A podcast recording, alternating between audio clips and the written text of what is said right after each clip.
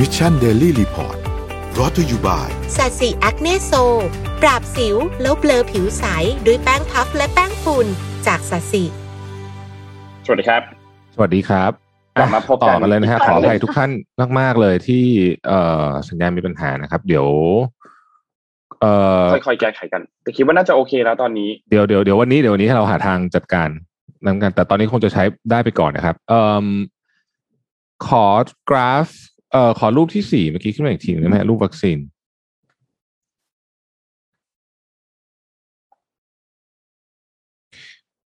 ก็จะให้ดูว่าวัคซีนเนี่ยถ้าจะถ้าจะเอาตามเป้าหนึ่งร้อยล้านโดสเนี่ยนะครับเอ่อมันจะต้องฉีดประมาณวันละสี่แสนกว่า ตอนนี้แล้วตัวเลขนี้จะค่อยๆ เพิ่มขึ้นไป จนเป็นห้าแสนได้ ถ้าเกิดว่าจริง ๆ คิดว่าจากการคำนวณเร็วๆ เมื่อกี้เนี่ยคิดว่าเอ่อถ้ายังฉีดกันประมาณหลักหมื่นอยู่เนี่ย ก็ ต้นเดือน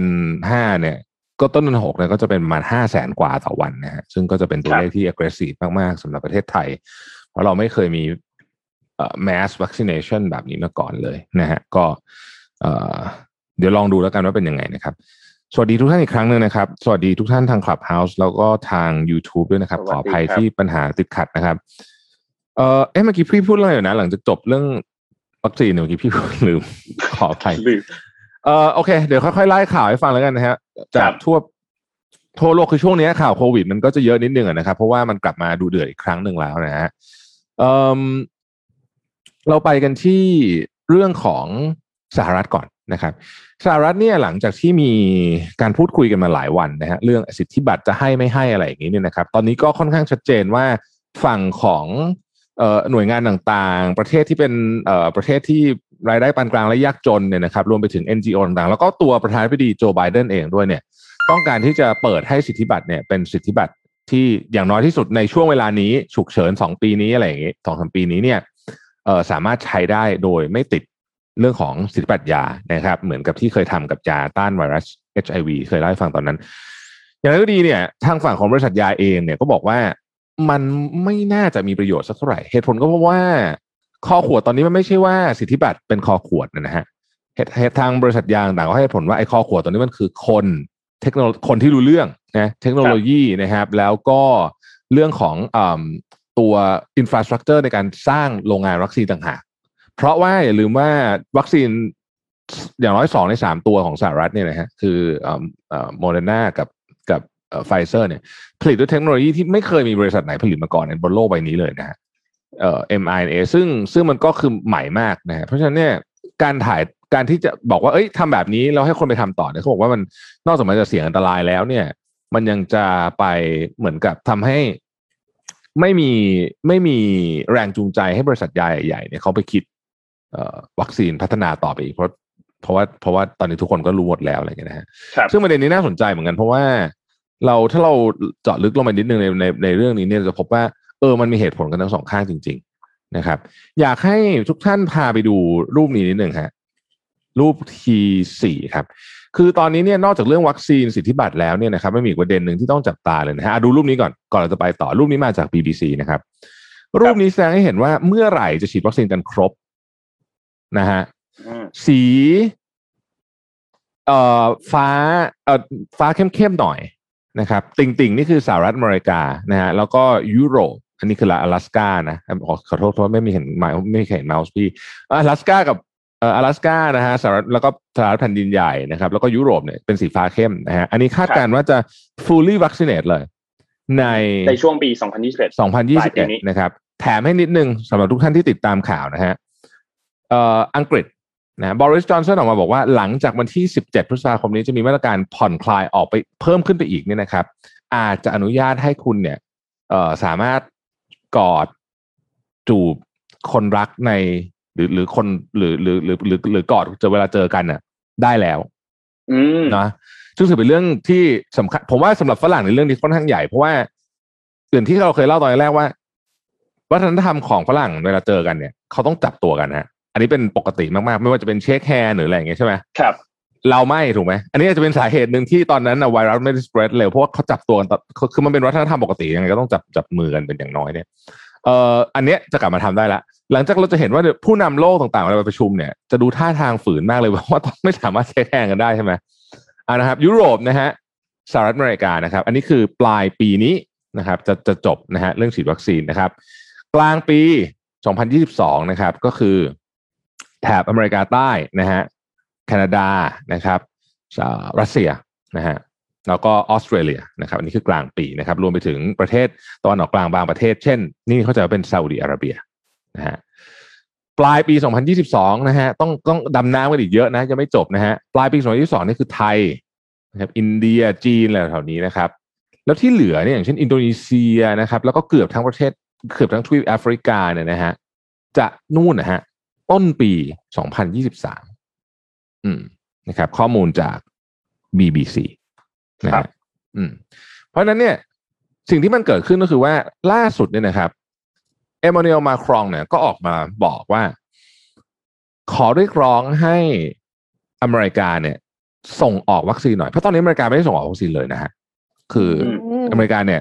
ยังเก็บวัคซีนไว้อยู่นะฮะจะบอกว่าจะส่งให้ช่วยเหลือประเทศยากจนเอ่อหกสิบล้านโดสที่เป็นของแอสตราเซเนกาแต่ก็ยังไม่ได้ส่ง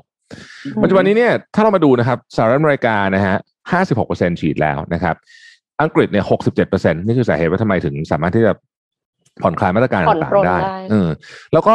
EU เนี่ยออเดอร์เอ่อไฟเซอร์เนี่ยไปอีกเก้าร้อยล้านโดสนะครับแล้วก็มี option ที่จะซื้อเพิ่มอีก 900 ล้านโดส แต่ว่า EU เองเนี่ยเปอร์เซ็นต์การฉีดวัคซีนยังต่ำกว่า 2 ประเทศนี้เยอะมาก ดังนั้นเนี่ยมาครงก็เลยบอกว่า เอ้ย โจไบเดนช่วยปลด restriction หน่อย ให้ให้สามารถส่งออกวัคซีนได้หน่อยนะครับ ซึ่งประเด็นนี้เนี่ยเอ่อน่าสนใจเหมือนกันเพราะว่าโดยปกติแล้วเนี่ยเอ่อตั้งแต่โจไบเดนขึ้นมารับตำแหน่งเนี่ยเราก็ยังไม่ได้เห็นมาครองออกมา หรือแม้แต่ผู้นำยุโรปคนสำคัญสำคัญเช่นเอ่อแองเกลาไมเคิลเนี่ยทั้งหมดเนี่ยออกมาพูดในนอนเดียวกันหมดว่าสหรัฐต้องต้องพูดง่ายคือหยุดกักวัคซีนได้แล้วอะเนี่ยพูดตรงๆเลยอย่างนี้นะเออง่ายๆอย่างนี้นะฮะนั่นแหละนะฮะประมาณนั้น อืมก็ก็ เอ่อเป็นเรื่องของวัคซีนจากทั่วโลกนะครับ ที่อินเดียเองตอนนี้ก็กำลังโอ้โหอินเดียนี่วิกฤตมากเดี๋ยวพรุ่งนี้จะมีรายงานพิเศษเรื่องอินเดียล่าสุดนะครับ แต่ว่าเอาคร่าวๆตอนนี้ก็คือว่าเอ่อได้เกินจากคำว่าเอาอยู่เอาไม่อยู่ไปเยอะแล้วนะครับ อินเดียนี่เข้าสู่สภาวะวิกฤต ถึงขนาดที่ว่าคนที่อยู่ในโรงพยาบาลตอนนี้เนี่ยที่ที่ได้เข้าอยู่ในโรงพยาบาลแล้วเนี่ยนะอยากออกเพราะทนสภาพในโรงพยาบาลไม่ไหวนะมันเหมือนสภาพโรงพยาบาลยิ่งกว่าเขาบอกว่า ยิ่งกว่าโรงพยาบาลในสงครามโลกครั้งที่สองอีกนะอืมนี่ก็ต้องเอาใจช่วยจริงๆนะครับ ณขณะนี้เนี่ย มันไม่ใช่แค่อินเดียแล้วนะฮะตอนนี้เนี่ยมันลามมาประเทศเพื่อนบ้านเนปาลก็สภาพเขาบอกคล้ายๆ อินเดียสองอะตอนนี้เหมือนเหมือนกันเลยนะฮะคล้ายๆอินเดียสองแล้วก็อีกประเทศหนึ่งที่น่ากลัวมากๆก็คือปากีสถาน ล่าสุดเราพบพบไวรัสสายพันธุ์อินเดียจากคนที่เดินทางมาจากปากีสถานในประเทศไทยนะฮะแต่ว่าเจอตอนนี้อยู่ในสเตทควอนตีอย่างก็ดีนี่เป็นสถานการณ์ที่ต้องจับตา นะครับ เพราะว่าอินเดียปากีสถานเนี่ย แม้ว่าจะไม่ถูกกันแต่ว่าคนก็เดินทางข้ามไปข้ามมาอยู่ดีในในเชิงการทูตเขาทะเลาะกันอยู่ใช่ไหมแต่ว่า คนก็เดินทางข้ามไปข้ามมาอยู่ดีนะครับ เพราะฉะนั้นอันนี้ต้องจับตานะฮะเออพาทุกท่านไปอีกนิดหนึ่งนะครับ ที่ญี่ปุ่นนะฮะคือเดิมทีเนี่ยนะครับ IOC ก็คือ International Olympic Committee President Thomas Bach เนี่ยนะฮะโทมัสบาร์เนี่ยเขาจะเดินทางมาเยือนญี่ปุ่นใช่ไหมมันจะแข่งเราอยู่แล้วก็ต้องมา ปรากฏว่า มาไม่ได้ฮะ เพราะว่าตอนนี้เนี่ย เอ่อนายกเทศมนตรีของโตเกียวเนี่ย ขยายเจ้าเอ่อ state of emergency ก็คือสภาวะฉุกเฉินเนี่ยออกไปจนถึงสิ้นเดือน พฤษภาคมนี้นะครับ ดังนั้นเนี่ยเขาจึงไม่สามารถอนุญาตให้โทมัสบาร์กเนี่ยมามามามามาได้นะครับ ซึ่งโตเกียวโอลิมปิกเนี่ยกำลังจะเริ่มต้นในอีก ต้องบอกว่านับถอยหลังเป็นหลักไม่กี่วันแล้วสิบเอ่อหกสิบเจ็ดสิบวันเองนะฮะ ที่สหรัฐอเมริกานะครับ ล่าสุดข้อมูลล่าสุดก็คือว่ามีการฉีดวัคซีนไปแล้วถึงเมื่อเช้านี้เนี่ยสองร้อยหกสิบล้านโดสนะฮะก็ถือว่าเป็นประเทศที่ก้าวหน้ามากในเรื่องของการฉีดวัคซีนนะครับ อินเดียเนี่ยนารันทามโมดีออกมาบอกว่าจะไปจ้างแพทย์และพยาบาลจำนวนหนึ่งที่เกษียณอายุไปแล้วเนี่ยนะครับ กลับเข้ามาทำงานใหม่เป็นสัญญาประมาณหนึ่งปีนะฮะสิบเอ็ดเดือนสิบเอ็ดเดือนนะครับ หลังจากที่ดรไอซ์นีฟาวซี่เนี่ยถึงขั้นต้องออกมาบอกเลยว่าคุณต้องปิด ประเทศแล้วล่ะ คุณต้อง shutdown ล็อกดาวน์อย่างจริงจังแล้วล่ะ เพราะว่าตอนนี้ระบบและทุกอย่างของอินเดียเนี่ยกำลังจะล่มสลายนะครับไปดูเรื่องของโอลิมปิกกันนิดหนึ่งที่เกี่ยวข้องกับโควิดเนี่ยนะครับ วันก่อนเนี่ยนักข่าวเขาไปสัมภาษณ์นาโอมิโอซากะทั้งทั้งสองคนรู้จักไหมได้ดูเทนนิสบ้างปะเอ่อนาโอมิโอซากะนี่เป็นอันมือวางอันดับสองของโลกนะครับ ซึ่งจะเป็นตัวแทนของญี่ปุ่นนะฮะทีมชาติญี่ปุ่นนะครับในการเข้าแข่งขันโตเกียวโอลิมปิกนะครับ มันสะท้อนได้ดีนะ ว่านักกีฬาเขาคิดยังไง คือเขาบอกว่า คือเขาบอกว่าเขาอะเหมือนกับรออีเวนต์นี้มาตลอดชีวิตนาโอมิโอซากะนี่มือสองของโลกนะ ซึ่งจริงๆเขาแข่งไอ้ไอ้แข่งรายการปกติเขาก็ได้เขาก็ดังมากอยู่แล้วเนี่ย แต่ว่าโอลิมปิกมันไม่เหมือนรายการทั่วไป อาจจะไม่ได้ตังค์แต่เป็นรายการที่นักกีฬาเนี่ย เฝ้าคอยมาทั้งชีวิต แล้วเขาก็พูดเหมือนกันว่า ถ้าผ่านครั้งนี้ไปแล้วเขาไม่รู้เหมือนกันว่าอีกสี่ปีเนี่ย ตอนนั้นร่างกายเขาจะเป็นยังไงบ้าง นะครับ แต่เขาก็เข้าใจคอนเซิร์นของของประชาชน โดยเฉพาะคนในประเทศเขาเองด้วยนะฮะโอเคร่ายยาวไปนิดหนึ่งเดี๋ยวเดี๋ยวให้คนอื่นคุยต่อก่อนแล้วเดี๋ยวเราจะเราจะคุยประเด็นหนึ่งที่ วันนี้อยากคุยมากคือเรื่องของร้านอาหารในประเทศไทยขอเสริมพี่แท็บสั้นๆ เรื่องเรื่องเอ่อวัคซีนนะคะ คือแค่จะอัปเดตว่า BioNTech อะค่ะเขาเตรียมตั้งสำนักงานใหญ่แล้วก็โรงงานผลิตที่สิงคโปร์แล้วนะคะไอที่ไอที่เรากำลังรอกันอยู่เนี่ยค่ะ แต่ว่าคือเขาเจราจากันเสร็จเรียบร้อยแล้ว แล้วก็เตรียมเริ่มก่อสร้างในปีนี้ แล้วก็ปฏิบัติการได้ในปีสองห้าหกหกนะคะ ก็คืออีกสองปี แล้วก็คาดว่าจะสามารถผลิตวัคซีน mRNA เนี่ยได้ปีละหลายร้อยล้านโดสเลยทีเดียวค่ะ อืมเอาส่วนวัคซีนนิดนึงเมื่อกี้จะเล่าเรื่องนี้ เพลินเมื่อวานนี้ภาพส่งกันในโซเชียลมีเดียกำลัง verify อยู่ว่าเป็นภาพที่ถูกต้องหรือเปล่าจังขออนุญาตไม่เอาขึ้น มันเป็นภาพที่บอกว่าแต่ละจังหวัดลงทะเบียนเฟสแรกสำหรับการฉีดวัคซีนไปได้แล้วกี่คนนะครับ ที่หนึ่งแน่นอนมันต้องเป็นกรุงเทพอยู่แล้วเพราะว่ากรุงเทพคนเยอะที่สุดใช่ไหมแต่ที่น่าสนใจมากคือที่สองครับ ที่สองเนี่ยคือลำปางครับมันน่าสนใจตรงนี้ครับจังหวัดอื่นเนี่ยเป็นหลักหมื่นหลักอะไรเงี้ยลำปางเนี่ยถ้าจำไม่ผิดสองแสนกว่าวันที่ดู แล้วก็กรุงเทพคือห้าแสนกว่าเนี่ยนะ เออลำปางเนี่ยทำไมถึงลงได้เยอะทำไมถึงมีคนมาลงเยอะ ลองเดาไหมผู้ว่าลำปางคือผู้ว่าหมูป่าฮะอ๋อเออเพราะฉะนั้นเนี่ย ถ้าเป็นอย่างนั้นจริงเนี่ย ก็แสดงว่าโอ้โหงานประชาสัมพันธ์เนี่ยมีความสามารถในการ motivate คน ใช่ มีความสามารถในการ motivate จริง ๆ นะครับ คือตอนนี้บอกว่าบอกเลยว่าเข้าไปดูในโซเชียลมีเดียเมื่อวานมีแฮชแท็กขึ้นเทรนด์ทวิตเตอร์เลยนะ ไอฉีดวัคซีนเนี่ยนะ แล้วเข้าไปดูเนี่ย คือคนกลัวมากจริง คนกลัวมากจริงเรื่องว่าจะมี side effect อะไรหรือเปล่าถึงขั้นขนาดว่าเฮ้ยนี่จะชวนกันไปฆ่าตัวตายเหรอเลยมีคนเขียนแบบนั้นเลยนะในโซเชียลมีเดียแต่ผมอยากจะอธิบายทุกท่านที่ฟังรายการให้นิดหนึ่งนะครับเดี๋ยวเราช่วยเสริมครับ คือเท่าที่เราหาข้อมูลกันมา เอางี้กันนะ แล้วเราก็อ่านมาจากหลายแหล่งหลายซอสมากเนี่ยนะครับโอ้โหย้อนหลังกันไปตั้งนานเพราะเรารายงานข่าวเรื่องวัคซีนมาตลอดเนี่ย จริงอยู่ว่าวัคซีนของซีโนแวคเนี่ยอาจจะดูประสิทธิภาพด้อยกว่านิดหนึ่งแต่มันก็ ก็มันก็ต้องถามว่าตรวจสอบยังไงด้วยนะคือมันก็เวลาทำการทดลองอะนะครับ ถ้าจะเอาให้ชัวร์ทุกอย่างมันต้องเหมือนกันถูกไหมอ่าต้องบอกอย่างนี้ก่อนแต่อันเนี้ยมันต่างกรรมต่างวาระต้องบอกงี้ อะนะฮะแต่โอเคแหละ สมมุติว่าประสิทธิภาพมันน้อยหน่อยละกัน แต่ว่าล่าสุดที่ออกมาจาก WHO เขาก็เขียนชัดเจนเลยนะว่าในกรณีของการติดไม่แสดงอาการช่วยได้กี่เปอร์เซ็นต์ติดแสดงอาการกี่เปอร์เซ็นต์เนี่ยดูแล้ว โอเค ไม่ใช่ตัวดีสุดแน่ๆอันนี้ต้องบอกงี้นะฮะแต่เขาไม่ได้ ไม่ได้แย่มาก ข้อดีอันหนึ่งของซีโนแวคอันนี้ไม่ได้เชียร์นะบอกก่อนนี่คือเราพูดตามเนื้อผ้านะครับ คือมันเป็นเทคโนโลยีเก่าครับ ดังนั้นเนี่ยเมื่อมันเป็นเทคโนโลยีเก่าเนี่ยเราค่อนข้างจะคาดการณ์ได้อยู่แล้วว่า มันจะเกิดอะไรขึ้นบ้าง ครับนะฮะส่วนตัวถามผมเนี่ยนะ ถ้าผมได้ฉีด ผมฉีดก่อน คือฉีดไปก่อนนึกออกไหมแล้วเดี๋ยวตอนที่โมเดอร์นาไฟเซอร์มาเป็นทางเลือกตอนเดือนแปดเพราะเดือนแปดเดือนเก้าเนี่ยที่เขาบอกจะมาเนี่ย โรงพยาบาลเอกชนจะเอาเข้ามาได้ คนคนนี้จะเอาเข้ามาได้เนี่ยเราก็ยังไม่รู้ถูกไหมนี่มันอีกหลายเดือนมากเลยนะ จะให้เราอยู่บ้านอย่างเดียวคงไม่ไหวนี่บอกตามตรงนะก็ก็คิดว่าฉีดไปก่อน แล้วผมถาม confirm อีกครั้งหนึ่งแล้วกับคุณหมอที่ผมรู้จักเลยเขาบอกฉีดซ้ำได้ไม่เป็นปัญหาอะไรมันก็คือ booster เท่านั้นเองถ้าได้ฉีดตอนนั้น ซึ่งผมก็จองไว้ให้ทีมงานด้วยเนี่ย บอกว่าไปฉีดฉีดตอนนั้นเนี่ย ก็ดี แต่ถ้าเกิดตอนนี้เนี่ยใครได้โควต้าฉีดเนี่ยความเห็นส่วนตัวนะครับ อันนี้คิดว่าฉีดไปก่อนดีกว่า เพราะเวลามันเหลือเยอะแล้วแล้วตอนเนี้ยไวรัสที่มันเกิดขึ้นเนี่ย ถ้าคือความเสี่ยงของการที่คุณจะเป็นปอดอักเสบกับความเสี่ยงของ side effect จากวัคซีนเนี่ยเราดูกันตามเชิงสถิติเนี่ย คุณติดโควิดได้ง่ายกว่าเยอะ ในสถานการณ์ตอนนี้ที่กรุงเทพนะครับ เพราะฉะนั้นเนี่ยฉีดดีกว่าค่ะฉีดดีกว่าไม่ฉีดค่ะ คือถึงแม้ว่าใช่ efficacy ของซีโนแวคเนี่ยมีการรายงานออกมาเนี่ยมันประมาณ 50%ซึ่งต่ำที่สุดเลยในบรรดาทั้งหมดที่กำลังอยู่ในโลกตอนนี้นะคะ แต่ว่ามันก็มีรายงานเป็น paper ออกมาเหมือนกันว่าซีโนแวคเนี่ยสามารถที่จะป้องกันอัตราการเสียชีวิตจากโควิด -19 ได้สูงมาก ๆ คือเกือบร้อยเปอร์เซ็นเลยทีเดียว แล้วก็ป้องกัน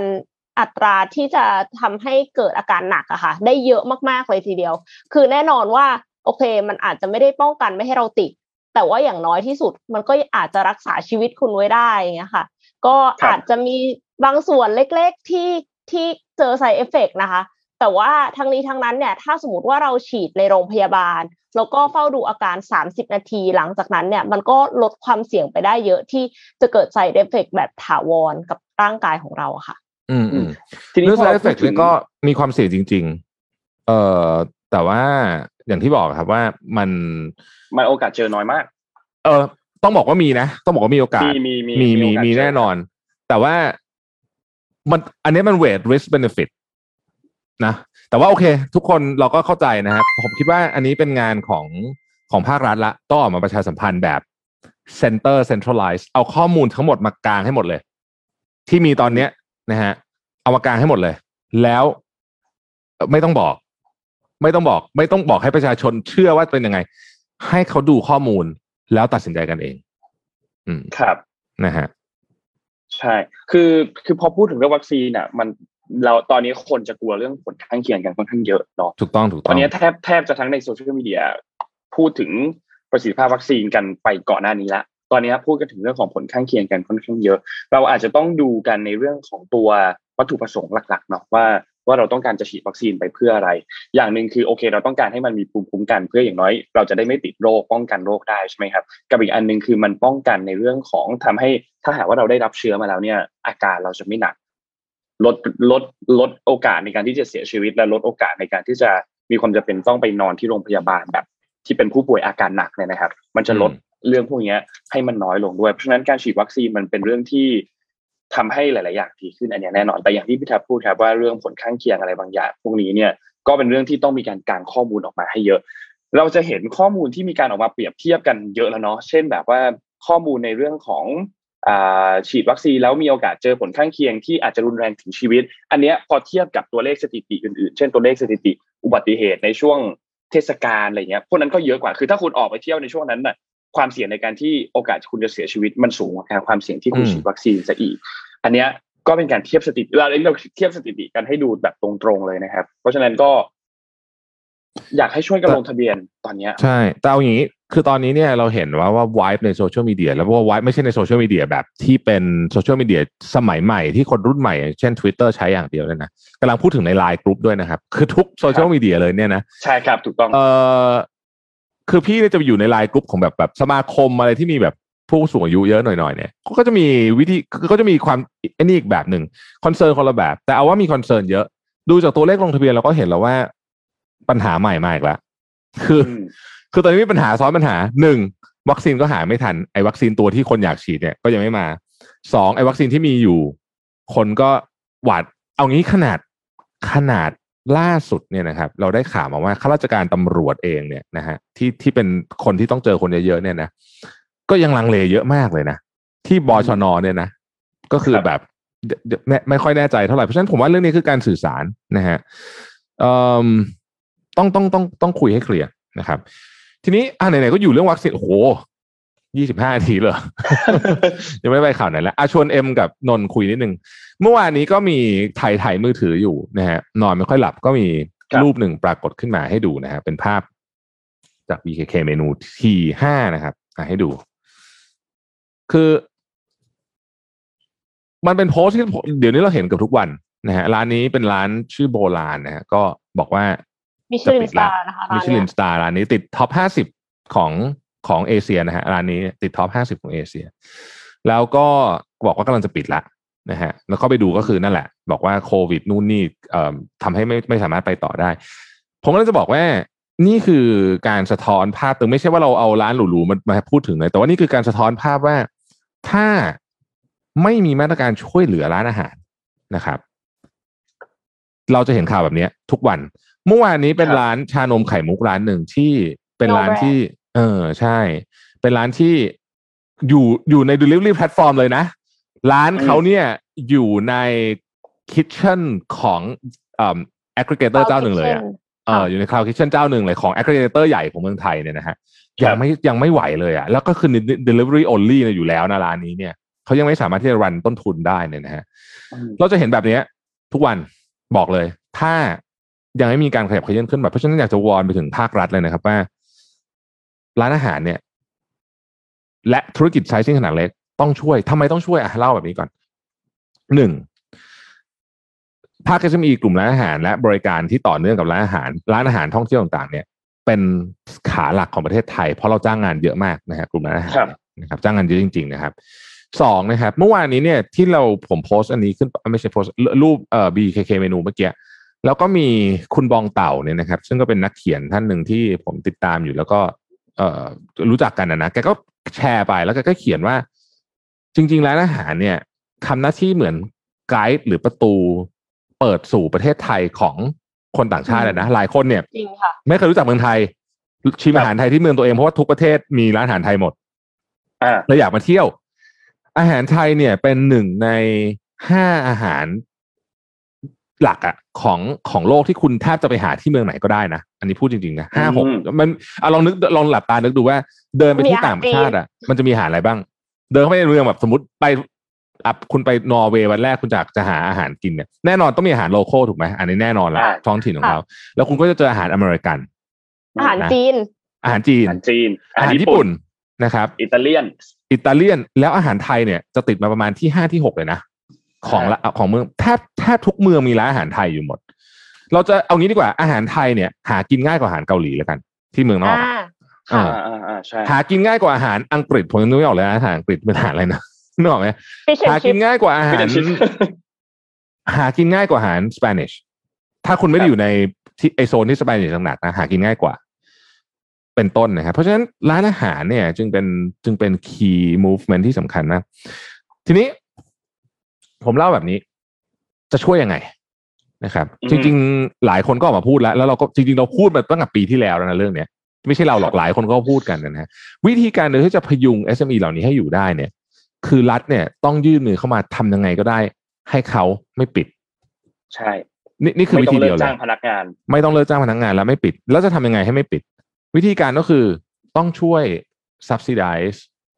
ค่าจ้างนะครับ ยกตัวอย่างสมมุติว่าเงินเดือนพนักงานคนหนึ่งอะคุณแคปไปที่สองหมื่นบาทก็ได้สองหมื่นบาทเนี่ยนะครับ เงินเดือนพนักงานหนึ่งคนเนี่ย เป็นอย่างนี้ได้ไหมหนึ่งต้องตกลงกับพนักงานก่อนว่าขอจ่ายเจ็ดสิบเปอร์เซ็นตนะครับนี่คือที่เขาใช้กันทั่วโลกนะจ่ายเจ็ดสิบเปอร์เซ็นก็คือหนึ่งหมื่นสี่พันบาทนะฮะในหนึ่งหมื่นสี่พันบาทเนี้ยนายจ้างจ่ายเจ็ดพันรัฐบาลช่วยเจ็ดพันโดยมี condition ว่าคุณห้ามเลิกจ้าง อืม แบบเนี้ย ผมว่าเขาจะพอไปได้ แล้วอย่างที่เราบอกธุรกิจแบบนี้เนี่ย ถ้าเกิดปล่อยเขาล้มไปแล้วเนี่ย ไม่กลับมาง่ายๆนะครับ กลับมาอาจจะไม่ได้นะ ถึงวันนั้นเขาอาจจะไปไหนเราก็ไม่รู้นะฮะ อืมเนอะอันนี้ผมก็อยากจะฝากไปถึง ผมเชื่อว่ามีคนจากภาครัฐน่ะ น่าจะฟังอยู่บ้างแหละนะครับ อยากฝากไปถึงถึงถึงคนที่ดูท่านที่ดูนโยบายอยู่เนี่ยนะครับว่าคงต้องช่วย SME อะไม่งั้นเนี่ยมันจะมีการเลิกจ้างครั้งใหญ่มโหฬารมากแล้วมันจะเป็นแผลเป็นทางเศรษฐกิจไปอีกนานนะครับ ทีนี้ค่ะก็จะมีคนบอกว่า เอิมตังค์หมดแล้วตังค์หมดแล้วจริง อันนี้ช่วยเรื่องเรื่อจริงงค่าเช่าที่ด้วยค่ะเอาค่าเช่าที่อีกเรื่องหนึ่งค่าเช่าที่ก็เป็นอีกเรื่องหนึ่งถ้าสมมติว่า ไม่สามารถที่จะช่วยถ้าบอกว่าตังค์หมดแล้วเนาะไม่สามารถที่จะเอาเงินเข้าไป support ขนาดนั้นนะแต่เอ็มเชื่อว่ารัฐเนี่ยมีความสามารถในการแบบ negotiate เจรจาต่อรองกับพวกอืมเจ้าเจ้าของที่ทั้งหลายที่ landlord landlord ที่เราก็รู้รู้กันอยู่เนาะว่ามันมีกี่บริษัท มันก็มีไม่ได้เยอะมากถ้าสมมติว่าอยู่ในห้างเงี้ยค่ะ แล้วก็อยู่ในตลาดหรือว่าอยู่ในพื้นที่เอาจริงอืมๆมันก็มีไม่กี่บริษัทอะคุณก็ ไปเจราจากับเขาหน่อยได้ไหม ให้เขาลดให้ทำแคมเปญช่วยเหลือช่วยชาติช่วยกันไม่รอดก็ได้ เราต้องทำแบบนี้ก็ได้นะ ก็คือสมมติว่าเขาลดใช่ไหมเอ่อรัฐก็ให้สิทธิพิเศษ ไปอีกห้าอ่าปีเลย เรื่องสิทธิพิเศษทางภาษีเรื่องอะไรแบบเนี้ย คือห้าปีมันตอนนั้นมันสถานการณ์มันดีแล้วใช่ไหมค่ะก็ก็รัฐก็คงจะโอเคแล้วที่จะลดภาษีให้เขาเพราะเก็บภาษีได้เข้าเป้า เพราะฉะนั้นก็คือเนี่ย ผมว่ามันก็ต้องคือโอเคจะไปขอร้องเขาอย่างเดียวก็ลำบากนิดนึงเพราะว่า เขาก็คงมีค่าใช้จ่ายของเขาที่เขาต้องเดินดอกบ้งดอกเบี้ยเขาใช่ไหมมันต้องไม่งั้นมันไม่ทอดๆอะก็ต้องขอแบงก์ต่อ ในที่สุดอืมแต่นี่แหละครับ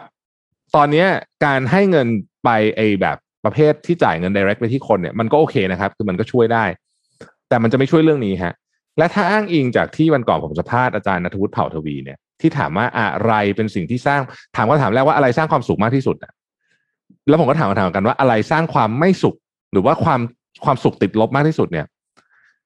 การตกงานเนี่ยนะครับ เป็นแผลที่ทำให้คนเนี่ย ทุกข์มากที่สุดทุกข์มากกว่าเสียคนรักแบบสมมติคนรักเสียชีวิตไปจากอุบัติเหตุ ยังไม่ทุกข์เท่า เท่าตกงานเลยนะอันนี้ไม่มีงานรีเสิร์ชออกมานะอาจารย์นัทวุฒิแกทำเรื่องนี้อยู่ เพราะฉะนั้นเนี่ย นี่แหละ ก็ฝากไว้ฮะ ต้องช่วยนะครับ ไม่ช่วยตอนนี้ ผมว่าใกล้มากๆแล้วที่ SME อืมกำลังจะลมหายใจสุดท้ายมากแล้วตอนนี้นะฮะจริงค่ะอะ ค่ะไปดูข่าวอื่นกันไหมดีกว่าคะฮะไปต่ออืมครับ พาไปดูที่สหรัฐกันบ้างครับ ที่สหรัฐเนี่ยเมื่อช่วงวันหยุดที่ผ่านมาเนี่ยนะครับ มีเหตุอันหนึ่งที่เป็นเอ่อเรื่องของท่อเชื้อเพลิงที่สหรัฐครับ คือเหตุเหตุเนี่ยมันเกิดวันที่ 7 พฤษภาคมครับ คือมีการถูกโจมตีด้วยมัลแวร์นะครับ มีแก๊งที่เป็นเขาตอนนี้แหล่งข่าวเชื่อว่าน่าจะเป็นทางด้านกลุ่มที่ชื่อว่า Dark Side กลุ่มนี้เป็นกลุ่มจาก ทางรัสเซียนะครับ คือทำการแฮ็กตัวท่อส่งเชื้อเพลิงอันหนึ่งเนี่ยนะครับ ที่ชื่อว่า Colonial Pipeline นะครับ โดยไอ้ท่อส่งอันเนี้ยมันมีผลต่อหลาย ๆ รัฐมากประมาณ 17 รัฐ แล้วก็รวมเมืองหลวงด้วยที่วอชิงตันดีซีเนี่ยนะครับ ซึ่ง ตัว Colonial Pipeline ตัวนี้เนี่ยใช้ขนส่งลำเลียงเชื้อเพลิงเนี่ยจำนวน 2.5 ล้านบาร์เรลต่อวันนะครับ ซึ่งถ้าคิดเป็นเปอร์เซ็นต์เนี่ยอยู่ที่ประมาณ 45เปอร์เซ็นต์ของพื้นที่ทางชายฝั่งตะวันออกของสหรัฐเลย ซึ่งเกือบครึ่งหนึ่งนะครับ เยอะมากนะครับ ทีนี้พอเกิดเหตุการณ์แบบนั้นขึ้นเนี่ย ก็เดี๋ยวเอาภาพขึ้นมาให้ดูภาพหนึ่งครับ ที่เป็นเหมือนภาพสีดำๆที่เป็นแฮกนะครับ คือภาพนี้ขึ้นมา คืออันนี้เป็นตัวอย่างอาจจะไม่ใช่ของครั้งนี้ แต่ว่ามันเป็นตัวอย่างของทางด้านกลุ่ม Dark Side ว่าเวลาถูกแฮกเนี่ย หน้าจอมันจะขึ้นมาแบบนี้ your network has been เรียก locked ค่าไถ่ก็คือเหมือนอ่าเหมือนประมาณเรียกค่าไถ่แล้วการเรียกค่าไถ่รอบนี้เนี่ยคืออ่าเขาก็เขียนว่าอะคุณต้องจ่ายเงินสองล้านเหรียญตอนนี้ด้วยเป็นสกุลเงินเป็นบิตคอยน์เนี่ยนะครับ หรือว่าถ้าช้ากว่านี้เนี่ย มันจะถูก double ขึ้นมาเป็นสี่เป็นสี่ล้าน แล้วจากที่แล้วหลังจากที่จ่ายแล้วเนี่ยก็จะส่งรหัสที่เป็น decryptor ให้ แล้วก็จะทำให้ network สามารถเข้าใช้ได้อีกครั้งหนึ่งนะครับ โดย อันนี้เนี่ยก็เป็นเคสมันเดียวกัน แต่เรายังไม่รู้ว่าตัวเลขในการถูกเรียกค่าไถ่เนี่ยเป็นเท่าไหร่นะครับผลกระทบที่เกิดขึ้นแน่นอนว่าราคาน้ำมันเนี่ยก็เพิ่มสูงขึ้นนิดหน่อยไม่ได้เยอะมากนะครับ แต่ว่ามันผลกระทบรุนแรงในพื้นที่ตรงนั้นครับทำให้สหรัฐเนี่ยต้องมีการประกาศภาวะฉุกเฉินทันทีนะครับ หลังจากที่ตัวบริษัทส่งน้ำมันรายใหญ่รายอย่นี้เนี่ยโดนมาแวร์เพื่อเรียกค่าไถ่โจมตีนะครับ ก็ หลังจากนั้นคือโจไบเดนก็ประกาศภาวะฉุกเฉินทันที ทางด้านของกระทรวงคมนาคมเองก็ออกมาพูดถึงมาตรการต่างๆ เช่น มาตรการอันนี้เนี่ยก็คือจากเดิมที่เขาส่งน้ำมันตามท่อส่งเชื้อเพลิงตามท่อเนี่ยนะครับ ก็จะเปลี่ยนมาเป็นการส่งเชื้อเพลิงทางรถยนต์แทนนะครับ ที่สหรัฐเนี่ยเขาจะมี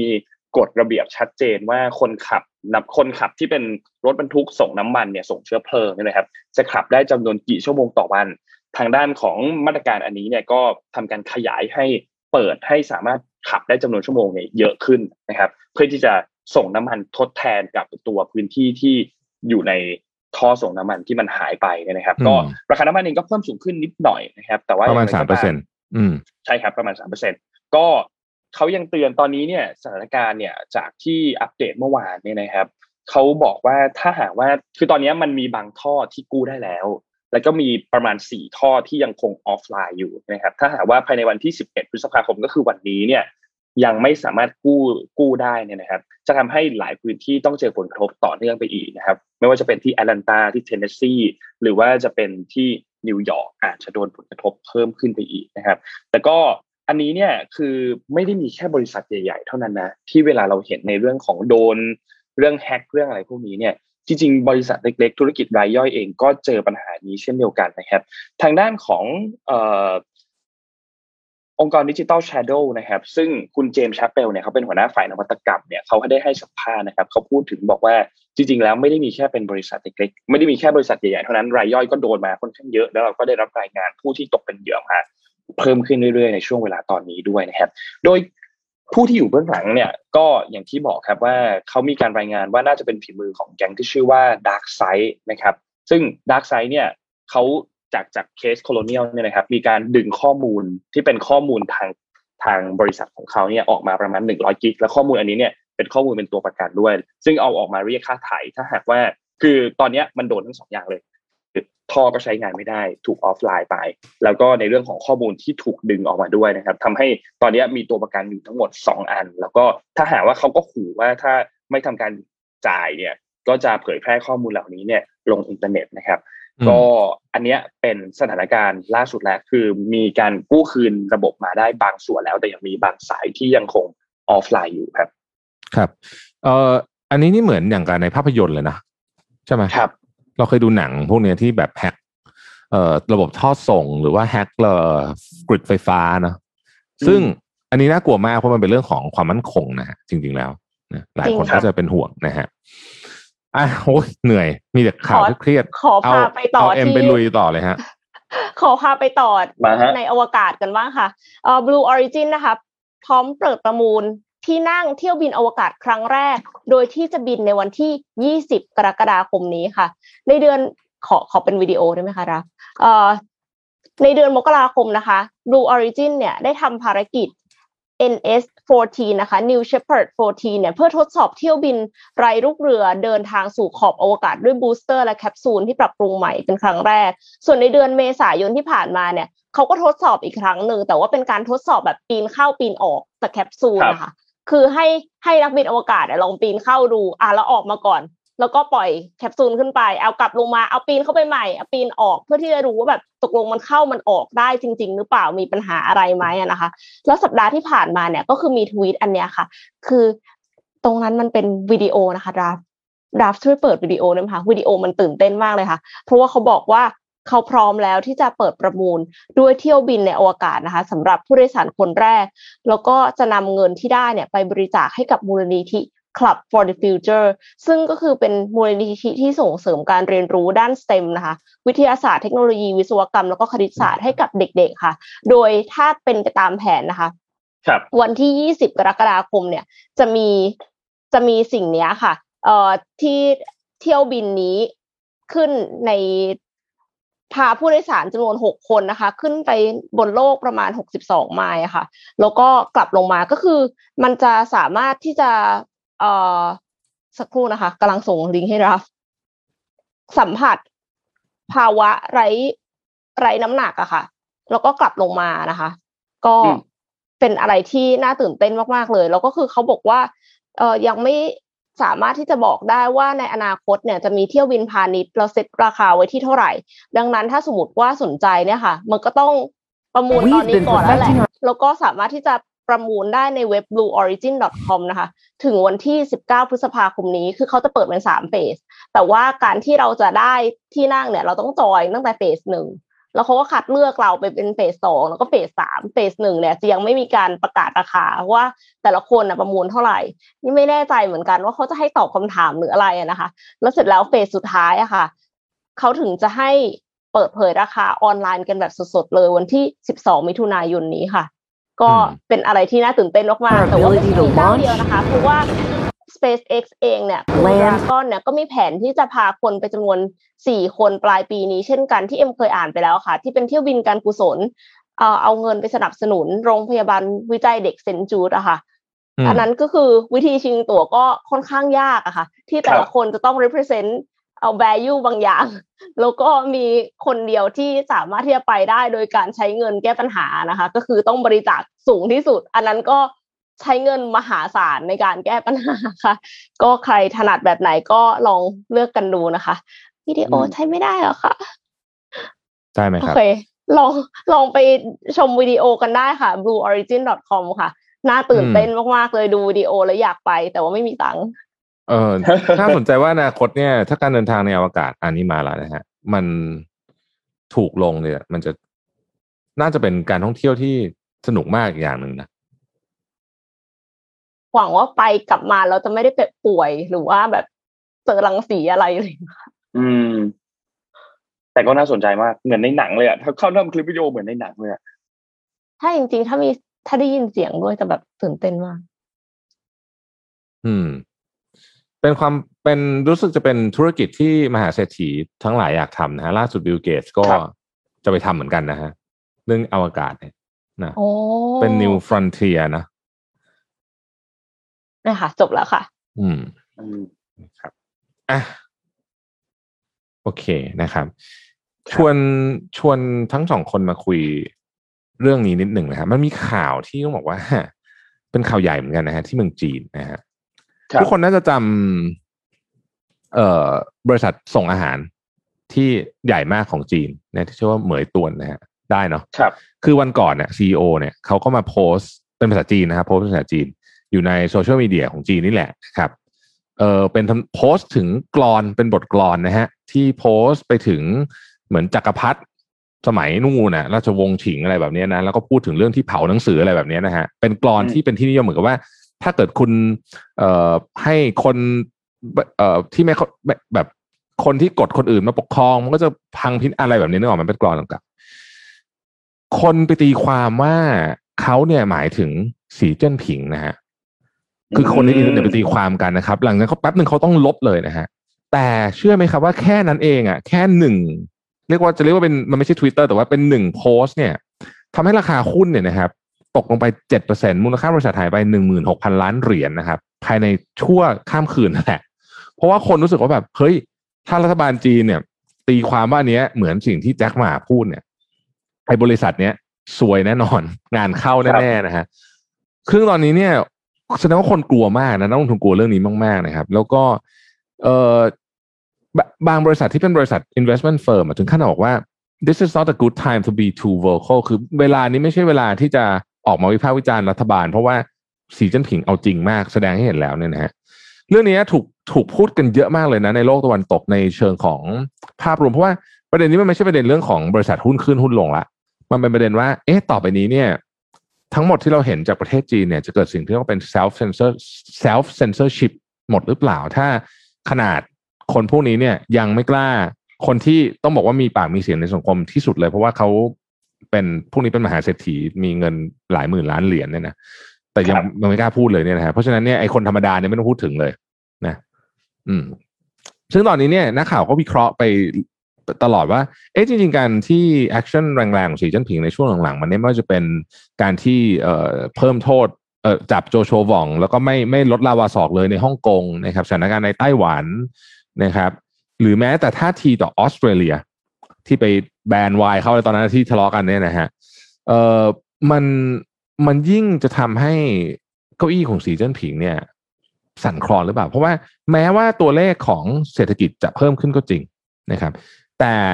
นักข่าวคนนี้นักข่าวคนนี้ชื่อเดี๋ยวนะฮะวิลเลียมพีเซกเนี่ยพี่วิลเลียมพีเซกเนี่ยบอกว่า แม้ว่าโอเคตัวเลขมันโตก็จริงนะเศรษฐกิจแต่ว่ามันไม่ใช่ทั้งหมด เพราะตอนนี้ซอฟต์พาวเวอร์ของจีนเนี่ย เริ่มอ่อนอ่อนลงละโดยเฉพาะเมื่อโจไบเดนมาถึง เพราะวิธีการของโจไบเดนเนี่ยเป็นวิธีการที่อเมริกาถนัดที่สุดก็คือ หาพันธมิตร แล้วก็ลุมจีนนะลุมลุมนะฮะซึ่งเราอาจจะไม่ได้ติด เราอาจจะไม่ได้ติดตามทุกรายละเอียด แต่ว่ามันมีรายละเอียดเล็กๆน้อยๆเยอะมาก ยกตัวอย่างเช่น ช่วงที่โดนัลด์ทรัมป์ขึ้นมารับตำแหน่งประมาณกลางๆเทอมเนี่ยนะครับ เกาหลีใต้เนี่ยก็ติดตั้งระบบป้องกันขีปนาวุธนะฮะที่ชื่อว่า Terminal High Altitude Area Defense หรือว่า THAAD เนี่ยซึ่งเป็นของสหรัฐไฮเทคมากๆนะครับ ติดตั้ง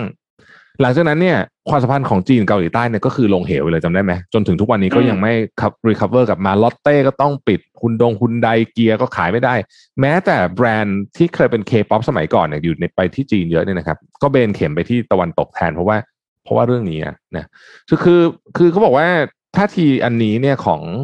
ของของของสีจิ้นผิงเนี่ย ไม่แน่อาจจะทำให้คนที่เจ้าเอ่อเราเจ้าหน้าที่พรรคระดับสูงในพรรคคอมมิวนิสต์เนี่ย ไม่ค่อยสบายใจสักเท่าไหร่นะครับ โดยเฉพาะการเกิดมาของควอดนะฮะซึ่งเป็นสี่ยักษ์ใหญ่ที่อเมริกามาจับมือด้วยเนี่ยนะฮะออสเตรเลียอินเดียญี่ปุ่นเนี่ยนะก็ยิ่งทำให้ต้องบอกว่าสั่นคลอน แล้วก็ท่าทางของไต้หวันในช่วงหลังที่ออกมาที่ไม่กลัวนะฮะต้องบอกว่าไม่ค่อยกลัวแล้วเนี่ยนะฮะรวมถึงเรื่องของเซมิคอนดักเตอร์ทุกอย่างมันผูกกันไปหมดเนี่ยเออเขาก็วิเคราะห์ว่าสีจิ้นผิงเนี่ยอาจจะกำลังวางระเบิดเวลาให้กับ เก้าอี้ของตัวเองหรือเปล่านะฮะต้องต้องลองไปวิเคราะห์กันต่อไปนะฮะเคสเหมยตัวล่าสุดเนี่ยก็เป็นอีกเคสหนึ่งที่อาจจะพอบอกได้ว่า เออนี่แหละ ค่อนข้างจะลำบากอยู่เหมือนกันนะฮะ อืม ขอแทรกแจกของหน่อยดีไหมฮะขอแจกของอ่าเราแจกหนังสือนะคะ จาก SCB นะคะจำนวนสามเล่มค่ะ เป็นหนังสือชื่อวิชารู้รอบนะคะ Range Why Generalists Triumph in a Specialized World คือมันเหมาะมากๆกับตอนนี้นะคะ เพราะว่าเป็นช่วงเปลี่ยนผ่านเนาะตอนนี้นี่คือเรามีเทคโนโลยีมากมายเลยที่จะทำให้โลกเปลี่ยนไปในแบบที่ exponential เลยนะคะ ซึ่งหนังสือเรื่องนี้ค่ะ ก็จะมาบอกเนาะว่าทำไมคนที่เหมือนจะเป็นเป็ด generalist เนี่ยคือทำได้ทุกอย่าง แต่ว่าไม่ได้ไม่ได้แบบว่าเก่งมาก ๆ ในด้านใดด้านหนึ่งเนี่ยค่ะสามารถที่จะแบบเหมือนกับ ชนะคนอื่นๆได้ในโลกที่มีความ specialize สูงนะคะ ก็ถามเล่มค่ะ ถามว่าอะไรดีคะอ่านี่ทีมงานส่งคำถามมาให้นนแล้วครับคำถามคือตอนนี้เนี่ย ถ้าใครสังเกตโลโก้ของ Mission to the Moon เนี่ย โลโก้สีเปลี่ยนไป จากเดิมเนี่ยมันจะเป็นสีน้ำเงินเข้มๆใช่ไหมครับตอนนี้เป็นสีน้ำเงินอ่อนๆธีมอันนี้เนี่ยเป็นธีมเหมือนเป็นธีม recover ครับคือธีมการฟื้นฟูครับช่วงนี้เนี่ย Mission จะเริ่มมีคอนเทนต์ที่เกี่ยวข้องกับเรื่องของการฟื้นฟูออกมาเรื่อยๆนะครับทีนี้แอดมินก็เลยฝากคำถามมาครับบอกว่าอยากให้ Mission เนี่ยทำอะไรเพื่อช่วยฟื้นฟูกลุ่ม SME บ้างให้ทุกคนค่อยๆ ช่วยกันแชร์ไอเดียมาว่ามีไอเดียแบบไหนบ้างให้อยากให้ทำคอนเทนต์แบบไหนหรือทำกิจกรรม หรือทำนู่นนี่แบบไหนเนี่ย ลองค่อยๆแชร์กันเข้ามาครับ ยังไงติดติดแฮชแท็ก Mission To The Moon ติดแฮชแท็กเมื่อ Mission ก็ได้ครับ แค่นั้นก็พอ ให้เรารู้ว่าโอเค ท่านตอบคำถามแอดมินจะได้ตามเข้าไปดูได้ง่ายๆนะครับ ครับสามรางวัลครับสามรางวัลอืมอะน้องเอ็มเชิญเพราะน้องเอ็มมีข่าวอีกเพียบเลยพี่ขออภัยไม่เป็นไรค่ะเอ่อขอข่าวบันเทิงก่อนเลยแล้วกันนะคะ ขอภาพ M5 ค่ะ ก่อนหน้านี้ค่ะ ก็คือทรัมป์เนี่ยถูกแบนไปใช่ไหมคะ จากโซเชียลมีเดียหลายโซเชียลมีเดียเลย ไม่ว่าจะเป็น Twitter Facebook YouTube นะคะ เพราะว่าปลุกปั่นยุยงประชาชนนะคะ จนกระทั่งมีเรื่องเอ่อการเข้าไปก่อไรออตใน Capitol Hills แต่ว่าตอนนี้ค่ะ หลังจากที่ทรัมป์ประกาศว่าทรัมป์จะสร้างโซเชียลมีเดียของตัวเองออกมาแล้วนะคะ ออกมาเป็นเว็บไซต์ค่ะ แต่ว่าเว็บไซต์อันนี้เนี่ยเขาบอกว่ามันมาจากแบบ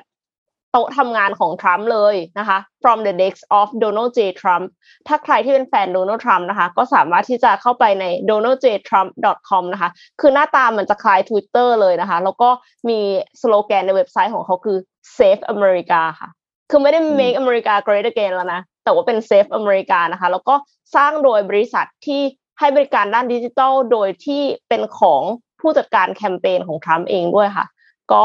น่าติดตามกันต่อไปว่า ต่อไปจะเปิดโอกาสให้คนอื่นๆ เข้าไปสร้าง Account ของตัวเอง แล้วก็ทวีตได้หรือเปล่า เพราะว่าไม่อย่างนั้นมันก็จะไม่ใช่โซเชียลมีเดียไม่อย่างนั้นมันก็คือมันก็คือเว็บไซต์เว็บหนึ่ง ซึ่งทำเอาไว้เอาไว้แชร์ข้อมูลของตัวเอง แล้วก็มันไม่น่าจะมีกระแสมากนัก แต่ว่าถ้าสมมติว่าให้คนเข้าไปสร้าง account ของตัวเองได้เนี่ย ก็คาดว่าอาจจะสร้างแรงกระเพื่อมได้ ถ้าสมมติว่ามีคนดังในฝั่งที่เขาเชียร์ทรัมป์เข้าไปสร้าง account อะค่ะ นนสร้างไหมคะอันนี้พี่ไปพี่ไปไอ้นี่มาเรียบร้อยแล้วไป submit มาเรียบร้อยแล้วไปเขาเรียกว่าอะไรอะ subscribe subscribe อ่าเพราะว่าต้องเราก็ต้องติดตามนะคนแรกมาแล้วค่ะต้องติดตามติดตาม ก็ไม่มีคอนเทนต์ทำก็ creator ของเราเบื่อเหมือนกันเออนะฮะขาดคนนี้ไปทวิตเตอร์มันเหงาขึ้นเยอะเหมือนกันนะ แต่ว่าจะบอกว่าทวิตเตอร์เหงาก็คงพูดได้ไม่เต็มปากครับ เพราะว่าลูกพี่มาไม่หยุดเลยครับ ขอทวิตลูกพี่ขึ้นมาฮะโหเข้าแบบเนียน เข้าแบบเนียนมากใช้ได้ละจะได้เรียนเรียนวิชาจากพี่เอ็มมาครับทวิตเตอร์ลูกพี่เนี่ยมีสองเรื่องครับเขาแต่ว่าพูดถึงเรื่องเดียวกันก็คือพูดถึงเรื่อง Dog E หรือว่า Doge Coin เนี่ยนะครับ คือก่อนหน้านี้เนี่ยเมื่อวันเสาร์ที่ผ่านมาเนี่ยมันมีรายการอันหนึ่งครับที่ชื่อรายการว่า Saturday Night Live รายการนี้เนี่ยเป็นรายการที่แบบว่าบันเทิงบันเทิงนิดนึงนะไม่ได้เป็นเชิงวิชาการมาก แล้วก็อีลอนมัสเนี่ยก็เข้าไปให้สัมภาษณ์ไปร่วมรายการอันนี้ด้วย ซึ่ง ณช่วงเวลาตอนนั้นเนี่ย คนคาดหวังกันมากว่าอีลอนต้องพูดอะไรสักอย่างอะที่เกี่ยวข้องกับด็อกอีเนี่ยต้องพูดแน่ๆแต่สุดท้ายก็พูดพูดนิดหน่อยแหละ แต่ไม่ได้พูดเยอะมากทำให้สุดท้ายแล้วเหรียญของตัวด็อกอีก็ไม่ได้ไปตามเป้าที่หลายคนคาดการณ์ในตอนนั้นแต่พอหลังเขาเลยค่ะ แต่พอหลังจบรายการครับ มันมีสองอันครับ อันแรกเนี่ย อันนี้เนี่ยมันเป็นตั้งแต่เดือนสี่ละคือเขาพูดถึงว่า SpaceX เนี่ยจะพาเหรียญด็อกอีเนี่ยไปที่แบบ ไปที่ดวงจันทร์อะพาไปจริง ๆ นะรอบนี้ แต่หลังจากนั้นก็อีลอนก็ทวีตเกี่ยวกับเรื่องของเหรียญดอกอีมาเรื่อยๆจนกระทั่งหลังจากจบรายการเขาทวีตอีกอันหนึ่งครับ ขอภาพถัดไป ภาพนี้เนี่ยเขาบอกว่า SpaceX launching satellite Dog E1 to the moon next year ก็คือจะทำการปล่อยตัวดาวเทียมที่ชื่อว่า Dog E1 เนี่ย ไปที่ดวงจันทร์ปีหน้า จะเป็น mission paid for for indoors ก็คือจะ เป็นเขาเบิกกันว่าจะไปใช้ตัวเหรียญอันนี้ในการใช้จ่ายได้ในอวกาศเป็นเหรียญแรก the first crypto in space ก็คือจะเป็นสินทรัพย์ cryptocurrency อันแรกในอวกาศ และจะเป็น first meme in space meme คือแบบว่ามีมคือมีมอะมีมภาษาไทยจะแปลว่าอะไรดีอะก็คือมีมอะเป็นแบบว่าก็คือไม่คำรูปแปลขำๆรูปอ่ารูปอันตลแรกกตลกในอวกาศ ซึ่งอันเนี้ยเอาจริงนะครับ ที่อีลอนทวีตออกมาเนี่ย กำลังคือเอาจริงนะครับ รอบนี้เพราะว่าเขาได้ประกาศตั้งตัวภารกิจอันนี้เรียบร้อยแล้วนะครับ Dog E to the Moon เนี่ยนะครับ ก็เทคโนคิงของเราครับ อืม น่าสนใจเรีมายบร้อยครับกว่าตอนนี้ตลาดคริปโตเนี่ยกำลังเอ่อดุเดือดร้อนมากแรงนะครับ แต่ต้องขอบอกกันเลยนะครับว่า อันนี้เป็นเรื่องที่ไม่รู้จะกังวลดีไหมนะฮะ คือตอนนี้เขาไปดูตัวเลขหลายอย่างในอย่างที่ใน b บ n a n c e ซึ่งเป็นที่เขาเทรดกันเยอะสุดเนี่ย คนไทย Binance ติดอันดับต้นๆเลยนะฮะ b บ n a n c e เนี่ยเขาจะว่า บางวันนี้ขึ้นไปที่หนึ่งเลยนะครับ ของบอลลุ่มเทรดคือมันเยอะมากอะนะฮะเพราะฉะนั้นก็ต้องบอกว่าเรามาระวังกันนิดหนึ่งอะนะครับโดยเฉพาะโดยเฉพาะคนที่อาจจะยังไม่ได้คือคือตามตามเพื่อนมาว่างั้นเถอะนะฮะเอ่อน่ากลัวนะครับ เพราะว่า เออส่วนตัวเนี่ย ก็คือจริงๆอยู่มาสักระยะแล้วเราเราก็เห็นความผันผวนของมันเยอะ ถ้าเกิดคุณรู้สึกว่าตลาดหุ้นผันผวนนะแล้วมาคริปโตเทรหนัดกมากคริปโตเนี่ย คุณจะรู้สึกว่าตลาดหุ้นเป็นเหมือนบอร์ดของพันธบัตรเลยอะแบบเทรดพันธบัตรรัฐบาลเนี่ยคือแบบว่ามันนิ่งมากเลยครับคริปโตเทียบกับคริปโตเนี่ยนะฮะ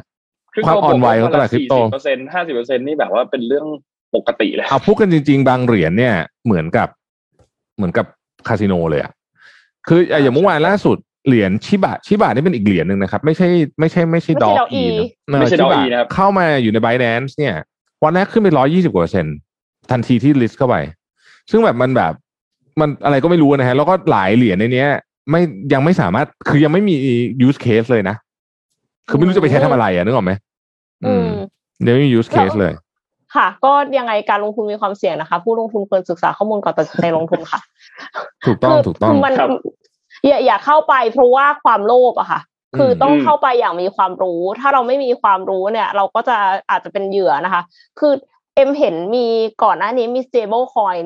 ที่แบบ มันคือ stable coin เพราะฉะนั้นมันเท่ากันกับเงินสกุลนั้นเลยที่ผูกอยู่รู้สึกว่าจะเป็น USD แต่ว่าเข้าไปซื้ออะแล้วกลายเป็นว่ามันคือจากสามสิบกว่าบาทกลายเป็นห้าร้อยบาททั้งทั้งที่มูลค่าที่แท้จริงของมันคือเท่ากันกับ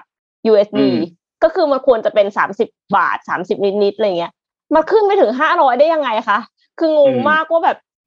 แล้วทำไมคุณถึงจะซื้อหนึ่งดอลลาร์ด้วยราคาห้าร้อยบาททั้งทั้งที่คุณสามารถซื้อได้ในราคาสามสิบกว่าบาทแน่นอน อืม นี่แหละฮะ คือความความพิศวงนะของของคริปโตเคอร์เรนซีแล้วบางบางสกุลเนี่ยก็ไม่ได้ว่ามีจำกัดเหมือนบิตคอยนะ บางสกุลก็คือมีเหรียญใหม่ตลอดอะเพิ่มเข้ามาได้ใน system ตลอดครับเพราะฉะนั้นก็ต้องดูดีๆนะครับว่ามันเป็นยังไง แล้วมันโอ้ในนี้มันมี detail เยอะ เอาเป็นว่าพูดทั้งวันไม่จบอะเรื่องนี้แต่ว่าต้องศึกษาจริงฮะนะแล้วก็มีคอร์สเรียนแล้วด้วยนะครับ ตอนนี้ที่เริ่มเปิดกันเรื่องของคริปโตเคอเรนซีไปลงเรียนได้นะ ถ้าเกิดใครอยากจะศึกษาอย่างจริงจังนะฮะแต่มันน่าสนใจว่าอื มมีช่องช่อง YouTube เยอะเหมือนกันนะ ที่เขาที่ที่ทำมาแล้วก็แบบสอนอะ ให้เขาใช่ค่อยเข้าใจในหลักการละอันอะไรเงี้ย ช่องของอืมไทยเองก็มีหลายช่องเหมือนกันครับ อืม ลองค่อยๆเข้าไปหาข้อมูลดูอะแต่ว่าเรื่อง decentralized finance เนี่ยน่าสนใจ คืออันนี้น่าสนใจ define มันจะเปลี่ยนวิธีการมันจะเปลี่ยนและจริง ๆ แล้วมันจะอันหนึ่งที่น่าสนใจนะครับ ตอนนี้เราจะสังเกตว่าภาครัฐมักไม่ค่อยเห็นด้วยกับเรื่องนี้คำถามก็คือทำไมครับนะฮะ เพราะว่าวันที่ d e f าเกิดขึ้นเนี่ย การควบคุมการเข้าออกของของเงินเนี่ยมันแทบจะเป็นไปไม่ได้ละพูดง่ายๆคือว่ายกตัวอย่างเช่น สมมติว่าสมัยก่อนเนี่ย ธนาคารกลางเคยใช้มาตรการในการควบคุมการไหลเข้าไหลออกของเงินตราต่างประเทศได้ถูกไหมฮะ บอกว่าเฮ้ยคุณห้ามโอนเงินเกินเท่านี้โอนเงินเกินเท่านี้ต้องนู่นต้องนี่อะไรแบบนี้ยทำได้นะต้องพักในไทยก่อนกี่วันอะไรเงี้ย อีกหน่อยถ้าเกิดมันเป็นดีฟาร้อยเปอร์เซ็นเนี่ย คือ ธนาคารต่างๆ ก็จะไม่มีอำนาจเหนือเรื่องนี้ละหรือว่าอยู่ดีคุณจะพิมพ์แบงค์ให้มันระบบเหมือนที่ธนาคารกลางสหรัฐทำเนี่ย ถ้าเป็นดีฟาก็อาจจะไม่ได้แล้วนะฮะหรืออาจจะไม่มีผลอะไรนะน่าสนใจนะครับ เรื่องนี้ต้องติดตาม แล้วก็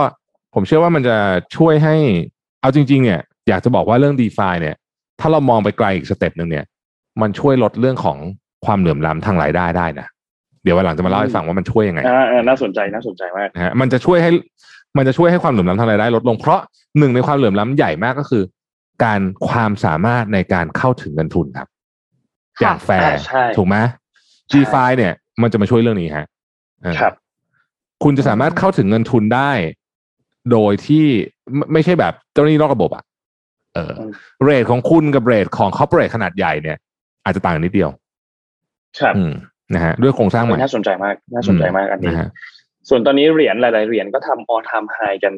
กระจุยกระจายเรียกว่าทำกันแทบทุกชั่วโมงเลยล่ะ ถ้าไปตารางดูในตารางของ Binance นะฮะแต่ที่น่าสนใจอันนึงก็คือเหรียญที่อยู่เหมือนอยู่ในเงาของบิตคอยมาตลอดก็คืออีเทเรียมครับอีเทเรียมเนี่ยดุดุเลยตอนนี้ตั้งแต่ในช่วงเดือนเมษายนเนี่ย เทียบกับบิตคอยนะอีเทเรียมนี่บวกเกือบเกือบจะห้าสิบเปอร์เซ็นต์นะครับช่วงนี้ตอนนี้ราคารู้สึกจะอยู่วิ่งอยู่ประมาณ สี่พันเหรียญสหรัฐต่อหนึ่งอีเทเรียมเนี่ยนะครับก็วิ่งวิ่งไม่หยุดเหมือนกันครับอีเทเรียมช่วงนี้ ครับอะยังมีข่าวอีกเรื่องหนึ่งกันดีกว่าฮะพาไปต่อกันที่เรื่องของพิซซ่ากันบ้างค่ะ เริ่มหิวแล้วนะคะ ก็มีเครื่องทำพิซซ่าอัตโนมัติค่ะ พร้อมทานในสามนาทีนะคะ อันนี้คือที่โรมนะคะ ชื่อว่า Mr. Go Pizza นะคะเนี่ยค่ะ ดูดูในคลิปเลยนะคะ คือมันเหมือนกับเป็นหุ่นยนต์ที่ทำพิซซ่าให้เรากินนะคะ แล้วก็ออกมาทาง vending machine ซึ่งก็ให้เลือกด้วยนะคะสี่หน้า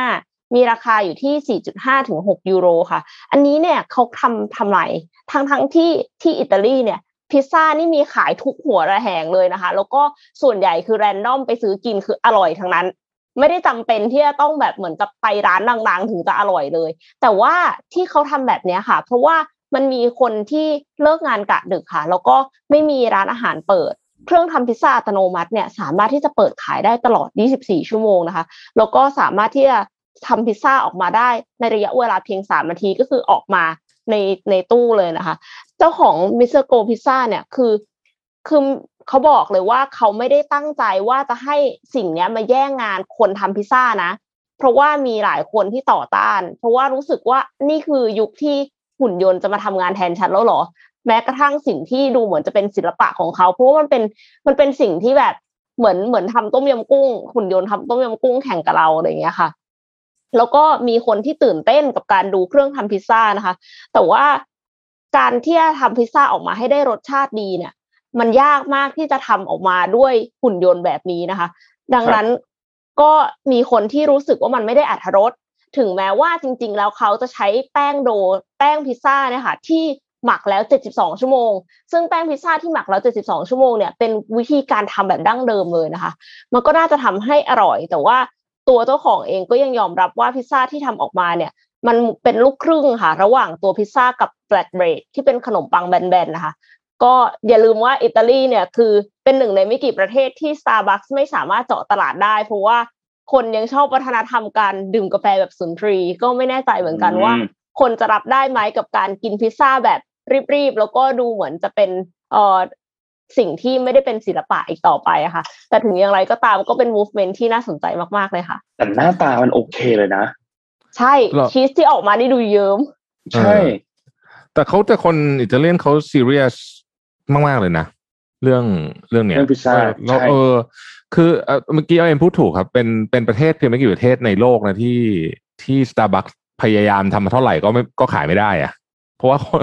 คนรู้สึกว่ากาแฟสตาร์บัคที่มันช่างไม่อะไรนะไม่อร่อย ไม่ไม่ไม่สุนทรีย์อะเออ มันแบบคุณทำอะไรของคุณเนี่ย คือคือ คนอิตาอิตาเลียนเขาจะเดินไปที่หน้าบาร์แล้วก็สั่งเอสเปรสโซ่ใช่ไหมกินทั้งวันนะฮะก็แล้วก็แล้วก็การทำเอสเปรสโซ่ของเขาจะมีความเป็นศิลปะนิดนึงโดยส่วนตัวมีความรู้สึกว่าถ้าที่อิตาลียากแต่ที่ประเทศอื่นไม่แน่อืมจริงค่ะ เห็นด้วยเลยค่ะจริงพูดถึงถ้ามาที่ไทยเนี่ย และในในสถานการณ์ปกติเนี่ย ก็โอเคนะ ก็น่าสนใจนะ อืม แต่ทีนี้ต้องรอดูราคา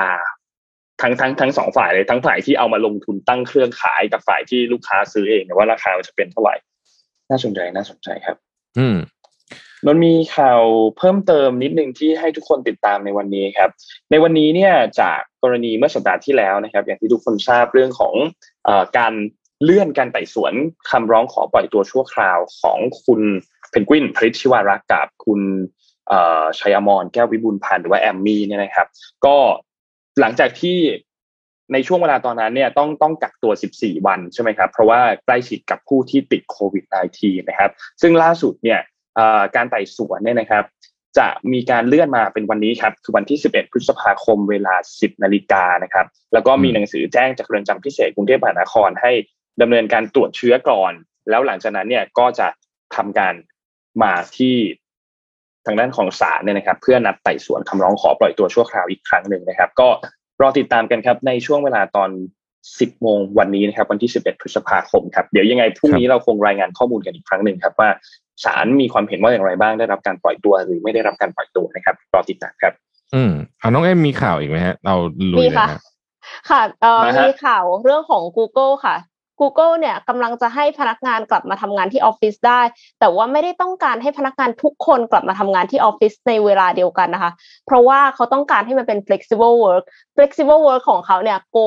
above and beyond มากๆเพราะมันเป็น Google นะคะ ก็คือเขาให้เข้าออฟฟิศเนี่ยได้ 3 วันต่อสัปดาห์ แล้วก็อีก 2 วันเนี่ยคุณจะไปทำงานที่ไหนก็ได้ ที่พิเศษกว่านั้นค่ะ คือ 3 วันที่ว่าเนี่ยไปเข้าออฟฟิศที่อื่น ที่ไม่ใช่สำนักงานของตัวเองก็ได้เหมือนกันนะคะ ที่ไหนก็ได้ในโลก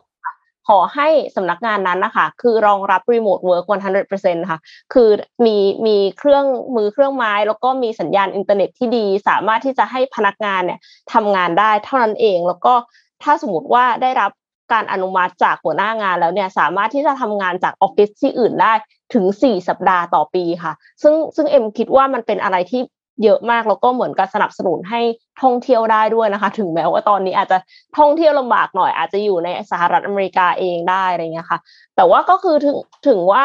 ขึ้นอยู่กับแต่ละทีมนะคะ ถ้าสมมติว่าทีมไหนที่จำเป็นจะต้องเข้ามา onsite ห้าวัน ก็ต้องเข้ามา onsite ห้าวัน แต่ว่าทีมอื่น ๆที่เหลือค่ะ คือ Sundar Pichai เนี่ยเขาเปิดกว้างมาก ๆ เลยว่าสามารถที่จะไปนั่งในที่ที่ สามารถทำงานได้ดีที่สุด แล้วก็มีช่วง focus time จำกัดการประชุมนะคะ ให้พนักงานสามารถโฟกัสกับการทำงาน หรือว่าพัฒนาโครงการได้เต็มที่ค่ะ รวมถึงมีวัน reset day นะคะ หรือว่าเป็นวันหยุดพิเศษให้พนักงานได้พักเพื่อที่จะชาร์จพลังร่างกายและจิตใจจากการทำงาน เขาคงคงเข้าใจแหละว่าภาวะโควิด -19 เนี่ยทำให้พนักงานเครียดมากนะคะ ก็คือมี อีกครั้งเนี่ยวันที่18พฤษภาคมนี้ค่ะ ก็รู้สึกว่า Google เนี่ยก็ยังพยายามที่จะเป็น best place to work อยู่ค่ะ อืมครับครับ มีอีกข่าวหนึ่งเป็นข่าวบันเทิงแล้วกันนะในช่วงท้ายๆเนี่ยนะครับ ก็วันเนี้ยนะครับใน HBO จะมีซีรีส์ใหม่นะฮะไม่ใช่ซีรีส์สิ documentary series ใหม่นะครับ ชื่อว่า fake famous นะก็คือ Fake ดังแบบ Famous ปลอมๆนั่นเองนะครับ ซึ่งมันน่าสนใจมากคือการ การถ่ายทำของซีรีส์อันนี้เนี่ยที่จะพรีเมียร์วันนี้เนี่ยนะครับ วันนี้ก็คือจริงๆคือพรุ่งนี้ในเมืองไทยเนี่ย คือทีมงานเนี่ยเขาจะสร้างเซเลบริตี้ปลอมขึ้นมาว่างั้นเถอะ แล้วขั้นตอนของมันเนี่ยจะเป็นยังไงบ้างนะครับ คือเขาบอกว่าทุกวันนี้เนี่ยเราอยู่ในโลกของเซเลบริตี้จริง ๆ คือเซเลบริตี้เนี่ยมีมีมีรายได้มีอะไรเนี่ยเยอะมากอินฟลูเอนเซอร์ต่างๆเนี่ยนะครับเขาบอกว่า ยกตัวอย่างอย่างเอาแบบดังสุดเลยนะ Kylie Jenner เนี่ย Kylie Jenner โพสต์อินสตาแกรมรูปหนึ่งเนี่ยนะครับที่เป็น sponsor post มีสินค้าถืออยู่หรืออะไรอย่างเงี้ยนะรูปละหนึ่งล้านเหรียญนะฮะค่าโพสต์นะทุกวันนี้นะฮะก็คือประมาณสักสามสิบสามล้านบาทคือมันเยอะมากนะมันก็เลยกลายเป็นว่า แล้วก็แน่นอนว่าโอเค คุณไม่ดังขนาดนั้นกูก็ลดหลั่นกันไป แต่มันก็ยังเป็นเงินที่เยอะมากอยู่ดีเนี่ยนะครับ ก็เลยมีคนพยายามที่จะเป็นที่เขาบอกว่า fake famous เนี่ยเยอะมากนะฮะเอ่อคนที่ทำรายการนี้เนี่ยนะครับ director ของรายการนี้เนี่ยชื่อว่า Nick Bilton นะฮะคือเขาบอกว่ารู้ไหมว่าเดี๋ยวนี้เอ่อการซื้อไลค์ซื้อแชร์เนี่ยมันง่ายมาก follower พวกเนี้ยนะฮะ คือคุณสามารถเข้ามาในเว็บเต็มไปหมดเลย ไม่ต้องไป dark web ด้วยบอกมีเต็มไปหมดเลยนะครับ เช่นเขาเนี่ยก็เริ่ม คือเขาก็ทำเลยนะว่าถ้ามันเป็นยังไงเขาก็ไปซื้ออใช้เงินร้อยกว่าเหรียญได้มาเจ็ดพันห้าร้อย follower นะครับ หลังจากนั้นสิ่งที่เขาทำก็คือเขาไปเช่าสตูดิโอ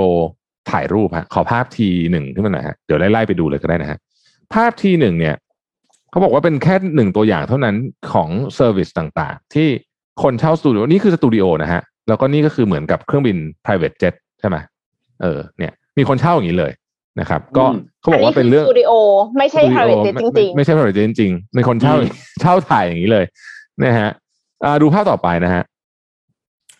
บางคนเนี่ยก็บอกว่าแล้วเขาก็ให้คนที่ที่อยู่ในด็อกิเมนท r รีเนี่ยทำแบบเหมือนเนี่ย อย่างคนเนี้ยถ่ายรูป ขอขอแยกภาพมันไม่ชัดเขาเขียนว่า Four Seasons นะฮะเหมือนอยู่ที่ Four Seasons จริงๆถ่ายอยู่ที่หลังบ้านตัวเองนะอะไรแบบเนี้ยเป็นต้นอืมนะฮะแล้วก็มีคนมาไลค์หลายพัน หรืออีกภาพหนึ่งนะครับ คนนี้เป็นอินฟลูเอนเซอร์ดังนะฮะถ่ายรูป เนี่ยนะครับ คนนี้เนี่ยถ่ายรูปบอกว่าอยู่ที่บาหลี ถ่ายรูปเนี้ยอยู่ที่โรงแรมที่บาหลีแต่จริงๆเนี่ย ถ่ายรูปจากร้านอีๆร้านอาหารนะครับค่ะเพราะว่าเพราะว่าเพราะว่าเงินมันดีจริง ๆ นะครับ เงินมันดีครัจบริงๆแล้วก็ เอ่อเขาเนี่ยทำจนกระทั่งหนึ่งใน subject ของเขาเนี่ยนะฮะจาก Instagram มีคน follow สองพันห้าร้อยคนนะฮะเขาทำให้ดูว่าขึ้นมาเป็นสามแสนห้าทำอย่างโอ้คนแบบอืมไม่ไม่ได้ไม่เป็นคนธรรมดาเนี่ย กลายเป็นคนดังในในอินสตาแกรมเนี่ยทำยังไงนะฮะน่าสนใจมากผมว่า น่าสนใจมากในเชิงที่ว่า ตอนนี้เนี่ยไลค์กับแชร์เนี่ย มันเป็นเงินเป็นทองจริง ๆ ดังนั้นเนี่ยครับไลค์แชร์ follower เนี่ย คนก็เลยห่วงมากมันเป็น asset จริงๆอะนะครับ แล้วก็ก็มีการทำอะไรแบบนี้ก็คือไปซื้อเอาอะไรแบบเนี่ย เยอะมาก แม้ว่ามันจะมีระบบมันจะมีบอทมาจัดการบอทอีกทีหนึ่งคือไอ้พวกไอ้พวก follower พวกนี้ก็คือบอทแล้วก็มีระบบมาจัดการอีกทีหนึ่งเนี่ย แต่มันทำไงก็ไม่หมดนะครับ แล้วถามว่า follower พวกนี้เนี่ยเขาไปเอารูปมาจากไหน ก็คือรูปคนจริงๆในอินเทอร์เน็ตนี่แหละ บางทีบางคนอาจจะเคยเจอ account ปลอมของตัวเองเคยเจอปะอืมอ่าเออเออนี่แหละใช่ใช่ก็คือพวกนี้แหละ มันก็ไปเอามาแล้วก็แล้วก็ดึงมา โอ้อย่างนี้นี่เอง คือถึงว่ามันถึงมีคนที่แบบว่าพยายามออกมาอวดอวดโรยตลอดเวลา ถึงแม้ว่าจริง ๆ เราอาจจะไม่ได้ไปสถานที่นั้นจริง ๆ แต่มีสตูดิโอให้ถ่ายเนียน แล้วบางทีมันดูไม่ออกด้วยนะ คิดดูเหมือน private jet เลยตะกี้เนี้ย คือบอกว่ามีใช่ private jet เป็นของตัวเองน่าสนถูกใจถูกน่าสถูนกใจถูกมากเอ่อเราขอมียานอวกาศเป็นของตัวเองบ้างได้ไหมคะ คือจริงๆเนี่ย อีกหน่อยเนี่ย เชื่อว่าถ้าเกิดว่ามันเฟื่องฟูมากจริงๆเนี่ย เชื่อว่าอีกหน่อยเนี่ย เราจะมีเอ่อสตูดิโอที่รับถ่ายจริงๆน่าทำเหมือนกันนะคุณจริงนะคือเราเปลี่ยนฉากไปเรื่อยนะอ่าเนี่ยรับถ่ายพวกแบบห้องโรงแรมอะไรที่แบบดูต้องไปอะไปถ่ายที่นี่เลยอะไรอย่างเงี้ยมันก็เป็นไปได้นะอืมนะฮะอะต่อต่อต่อครับ พี่เอมมีอีกไหมฮะ เอ่อ มีจริงๆมีอีกข่าวหนึ่งแต่ว่าไม่ได้ไม่ได้รีบค่ะนนท์มีข่าวที่ค่อนข้างจะ breaking ไหมถ้าถ้าไม่มีเราจะชวนคุยเล่นละชวนคุยเล่นเลยพราะว่าแปดโมงสิบเพราะนาทีของนนท์แล้วหมดละได้ค่ะได้ค่ะ คุยเล่นกันดีกว่าฮะอ่า คุยเล่นนะครับ เอออยากจะคุยประเด็นนี้ ประเด็นเรื่องของการท่องเที่ยวช่วงนี้หลังจะมี เอ่อดราม่าคุณพลอยเมื่อวันก่อนใช่ไหมว่าแบบเอ้ยไปเที่ยวอืมแต่แต่แต่ก็เที่ยวเยอะจริงอะนะแต่ว่าเขาเที่ยวหลังจากกักตัวเสร็จแล้วนะอันนี้อันนี้ผมผมต้องบอกกันนะว่าผมไม่ได้เข้าข้างใครนะผมแค่อยากจะมาชวน discuss เฉยๆคือในมุมหนึงเนี่ย ในโลกอินเทอร์เน็ตก็โอ้โหคนอื่นอยู่บ้านกันหมดเธอไปเที่ยวได้ยังไงอะไรอย่างงี้นึกออกไหมประมาณว่าแบบคนอื่นเขาก็อยู่บ้งอยู่บ้านใช่ป่ะเอออันนั้นก็คือมุมหนึ่งนะฮะแต่อีกมุมหนึ่งก็คือว่า หลังจากที่เขากักตัว 14 วันจากไอ้กรณีเคสสงกรานต์จำได้ไหมปาร์ตี้ที่ภูเก็ตอะเขาก็กักตัวครบ 14 วัน ก็ติดตรวจผลเป็นลบก็เลยไปเที่ยวสมุยไปพังงานไปอะไรเงี้ยคำถามก็คือว่าถ้าเกิดว่าเราไม่อยากให้คนเที่ยวเนี่ย รัฐบาลควรจะสั่งไปเลยไหมว่า เฮ้ย คุณงดเดินทาง อะไรแบบเนี้ย คือแต่คืเอ็อมสงสัยว่าเขาเขาไม่ให้ออกจากพื้นที่ไม่ใช่เหรอคะพื้นพื้นที่ในจังหวัดหกจังหวัดที่เป็นสีแดงเข้มอะค่ะไม่รู้ว่าสมุยเนี่ยมันเป็นกรณีเหมือนคล้ายๆคล้ายๆกับแบบ swab ไอพี ไอ test swab ที่สนามบินแล้วไปต่อได้หรือหรือหรือมีผลยืนยัน 72 ชั่วโมงอ๋อแล้วเข้าได้หรือเปล่าเลยเนี่ยไม่แน่ใจเหมือนกันนะอืมเอางี้ก่อนนะ แต่ว่าคำถามก็คือว่า คุณจะเอาไงดี มันควรจะเป็นอำนาจของแต่ละพื้นที่ที่กำหนดพื้นเข้าไม่มันจะงงมากนะนึกออกไหมมันจะมีความแบบอะตกลงฉันมาจากตรงนี้แล้วฉันยังไงต่ออะไรเงี้ย คือ หรือรัฐบาลควรจะสั่งไปเลย จบจบไปเลยว่า ห้ามเดินทางจบ คุณอยู่ในจังหวัดตัวเองไหมใช่ จริงๆแล้วคือไออืม แล้วมันงงด้วยนะพูดมันงงคือแล้วสรุปว่ามันงงไปมากเที่ยวผิดหรือเปล่า เอาแต่เฮ้ยแต่ถ้าเกิดไม่มีคนไปเลยแล้วพวกนั้นเขาจะอยู่กันยังไง อยู่ยังไง ถ้าจะปิดก็คือปิดไปเลย ใช่ไหมว่าแบบปิดก็จะได้เยียวยงเยียวยากันไป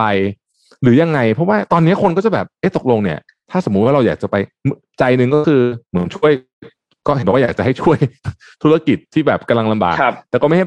ก็ไปก็คือลักลักลั่นลั่นๆอยู่นึกออกไหมฮะคือก็ประกาศไปเลยแล้วนี่นี่นี่เดี๋ยวเดี๋ยวเดี๋ยว มีเราเที่ยวด้วยกันหนึ่งนะเฟสใหม่นะกำลังจะมานะฮะเฟสสามครับ นี่เขาซึ่งเบรแบกบแล้วไม่ใช่เหรอ รู้สึกว่าเขาเริ่มหนึ่งมิถุนาไงอ่า เริ่มหนึ่งมิถุนาเพราะฉะนั้นเนี่ย มันงงอะครับ ว่าสรุปจะเอาไงกันแน่ คือจะไม่ให้เที่ยวก็บอกมาเลยว่าไม่ให้เที่ยวปิด แต่ว่ามีมาตรการสนับสนุนการท่องเที่ยว ว่าไปเออ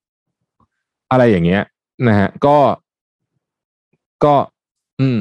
น่าคิดว่าไงฮะประเด็นนี้คิดว่าไง คือ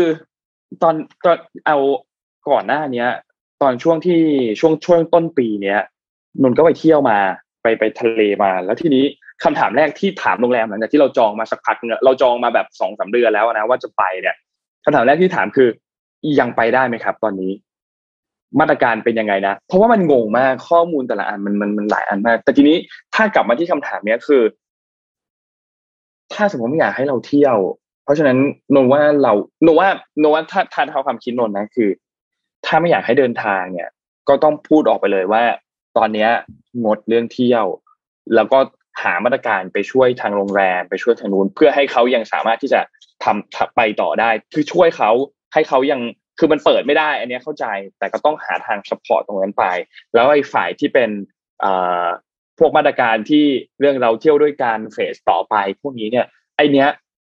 ตอนนี้คือเรารู้ว่าเขาเบรกไปแล้ว แต่ว่ายังไงก็ตามคือหนูว่าการที่จะบอกว่าเบรกไปก่อน แล้วหนึ่งมิถุนามาเริ่มกันใหม่ มันก็ยังพูดยากนะว่าหนึ่งมิถุนาจะได้เริ่มหรือเปล่าหนูว่าเบรกไปโดยที่ยังไม่ต้องมาแจ้งก็ได้ว่าไทม์ไลน์อันต่อไปอะจะเป็นช่วงเมื่อไหร่เพราะหนูว่าคนเข้าใจอะว่าแบบมันมันมันเที่ยวไม่ได้อะพี่พี่ชวนคิดต่อพี่ชวนคิดต่อสมมติสมมตินะ สมมติมี อันนี้อันนี้ใครสมมติคนดังทุกคนหนึ่งเอาเนี้ยไปห้าง อืมอยู่กรุงเทพนี่แหละไม่ได้ไปไหนไปห้างสรรพสินค้าไปซื้อของ แล้วดันซวยติดโควิดขึ้นมาจากห้าง อืมครับคำถามคือจะโดนด่าไหมพี่ว่าโดนด่าหมายถึงว่าจะโดนแบบใช่โดนใครเขาอยู่บ้านกันใครก็ไปเดินห้างกันตอนนี้นึกออกไหม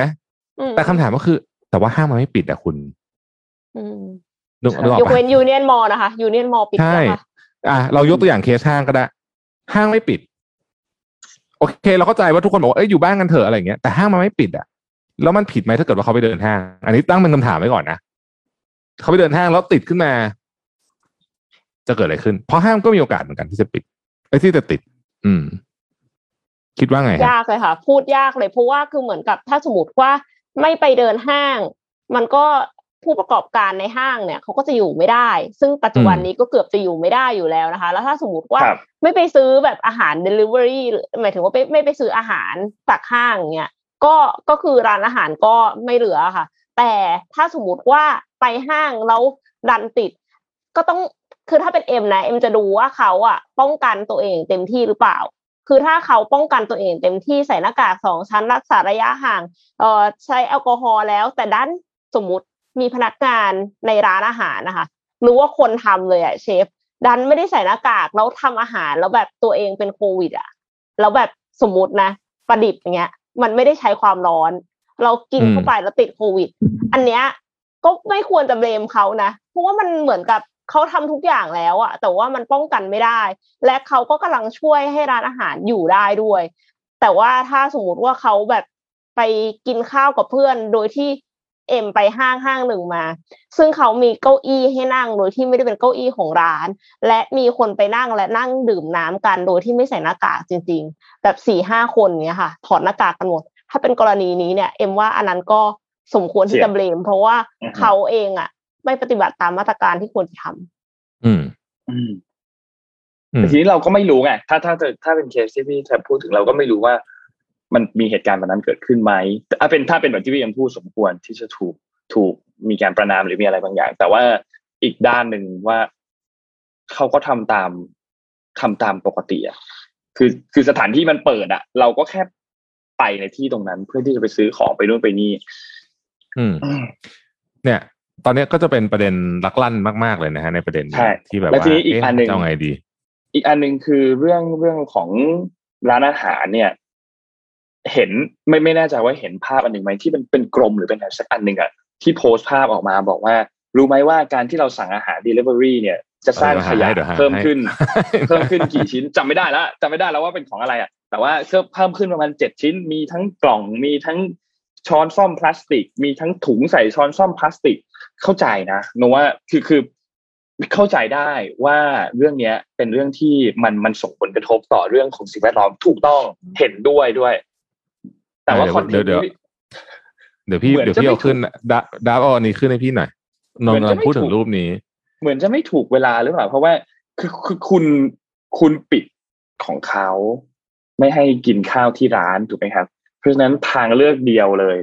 ก็คือจะต้องทำการสั่งกลับบ้าน จะไป walk walk in เข้าไปแล้วไปซื้อ take away กลับมา หรือจะสั่งทาง delivery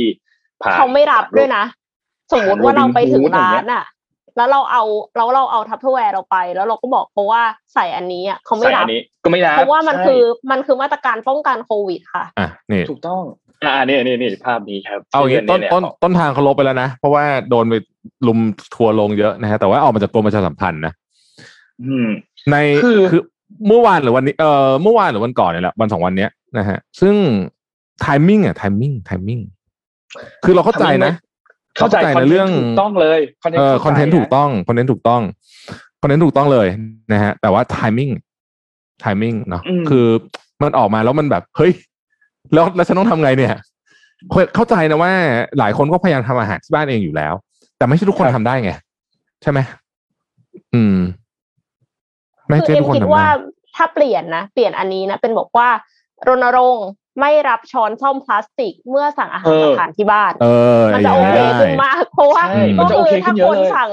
มากินที่บ้านมันก็มีช้อนอยู่ที่บ้านอยู่แล้ว แล้วก็คืออันนั้นน่ะก็คือการลดขยะพลาสติกเช่นเดียวกัน แต่ไม่ใช่ว่าบอกว่าแบบ เราเราไม่ให้มีกล่องใส่อาหารเราไม่ให้มีถุงใส่น้ำซุปแล้วจะใส่น้ำซุปด้วยอะไรมานะนี่ฉันต้องซื้อกระติกใหม่เนาะทุกครั้งแล้วที่แล้วตอนเนี้ยที่ซื้อจริงๆตามหลาย ๆ แอปพลิเคชันอะ มันมีออปชันเยอะมาก มันเลือกได้เลยว่า เฮ้ยคุณจะไม่เอาช้อนซ่อมใช่ไหมอ่าได้ กดไม่เอาช้อนซ่อม ไม่เอาหลอด หรือว่าไม่เอาน้ำจิ้มอันนั้นไม่เอาน้ำจิ้มอันนี้ ไม่เอาน้ำซุปอะไรเงี้ยมันกดเลือกได้หมดเลยนะ คือเขาเราก็มันอันนี้มันได้ทั้งสองทางเลย ลดเรื่องของพลาสติกได้ด้วย แล้วก็ลดเรื่องของขยะอาหารได้ด้วย อันเนี้ยมันสามารถทำได้ลองหรือว่าเราเราไม่รู้สิอาจจะประชาสัมพันธ์ข้อมูลในเชิงนั้นไหมเนี่ยแต่ว่าอันนี้ก็ก็ถือว่าเป็นจังหวะที่ เป็นคอนเทนต์ที่ถูก แต่ว่าอาจจะปิดเวลานิดนึงถือเวลานิดนึงปิดเวลาปิดเวลา คือตอนเนี้ยอ่าอารมณ์ของสังคมค่อนข้างจะเหมือนกับ คือคือคนจะอารมณ์เสียง่ายอะช่วงเนี้ยซึ่งซึ่งเข้าใจได้เพราะว่ามันเครียดมากเนี่ยนะเพราะฉะนั้นก็ต้องระมัดระวังนิดหนึ่งในเรื่องของการสื่อสารนะฮะครับอะก็แต่เราเข้าใจนะ คือขยะมันเยอะจริง แล้วก็เป็นเป็นอิชชูใหญ่ที่โลกจะต้องไปตามแก้ในทีหนึ่งหลังโควิดเพราะตอนนี้เนี่ยช่วงโควิดเราใช้พลาสติกเยอะมากนะฮะแต่ มันทำอะไรไม่ได้อะหน้ากากอนามัยใช้แล้วทิ้งก็เยอะเออหน้าค่ะกากอนามัยก็เป็นอีกอันหนึ่งที่โอ้โหหน้ากากอนามัยนี่โหดมากนี่เป็นขยะติดเชื้อด้วยนะโหดจริงใช่ๆนะฮะการจัดการยากมากๆ แล้วตอนนี้คนมาใช้หน้ากากอนามัยแบบหน้ากากอนามัยจริง ๆ กันเยอะมากอะไม่ใช่สมัยมันอยู่ช่วงหนึ่งที่เราใช้หน้ากากผ้าใช่ปะ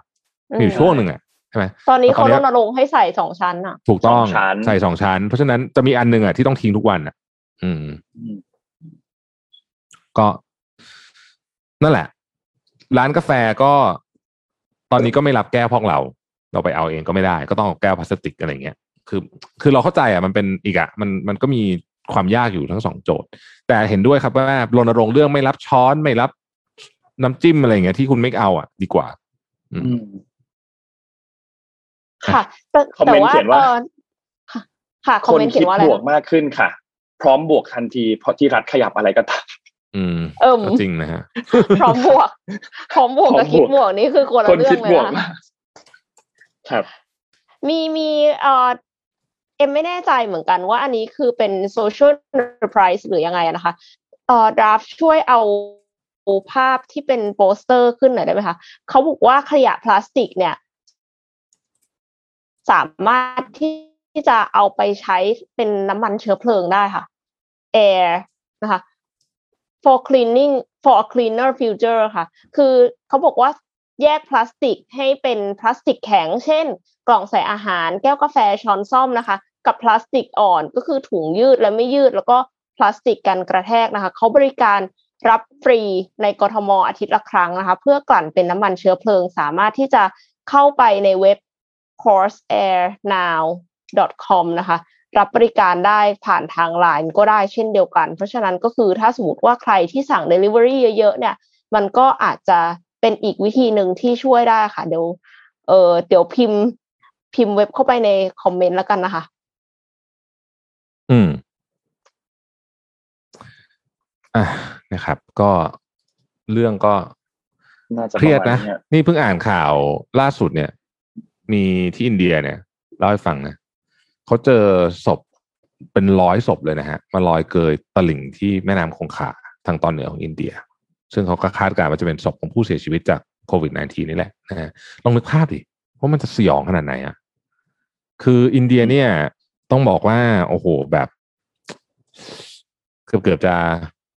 แทบจะภาพอย่างวันสิ้นโลกนะพูดจริงนะที่อินเดียนะครับ ที่มันน่ากลัวคือว่า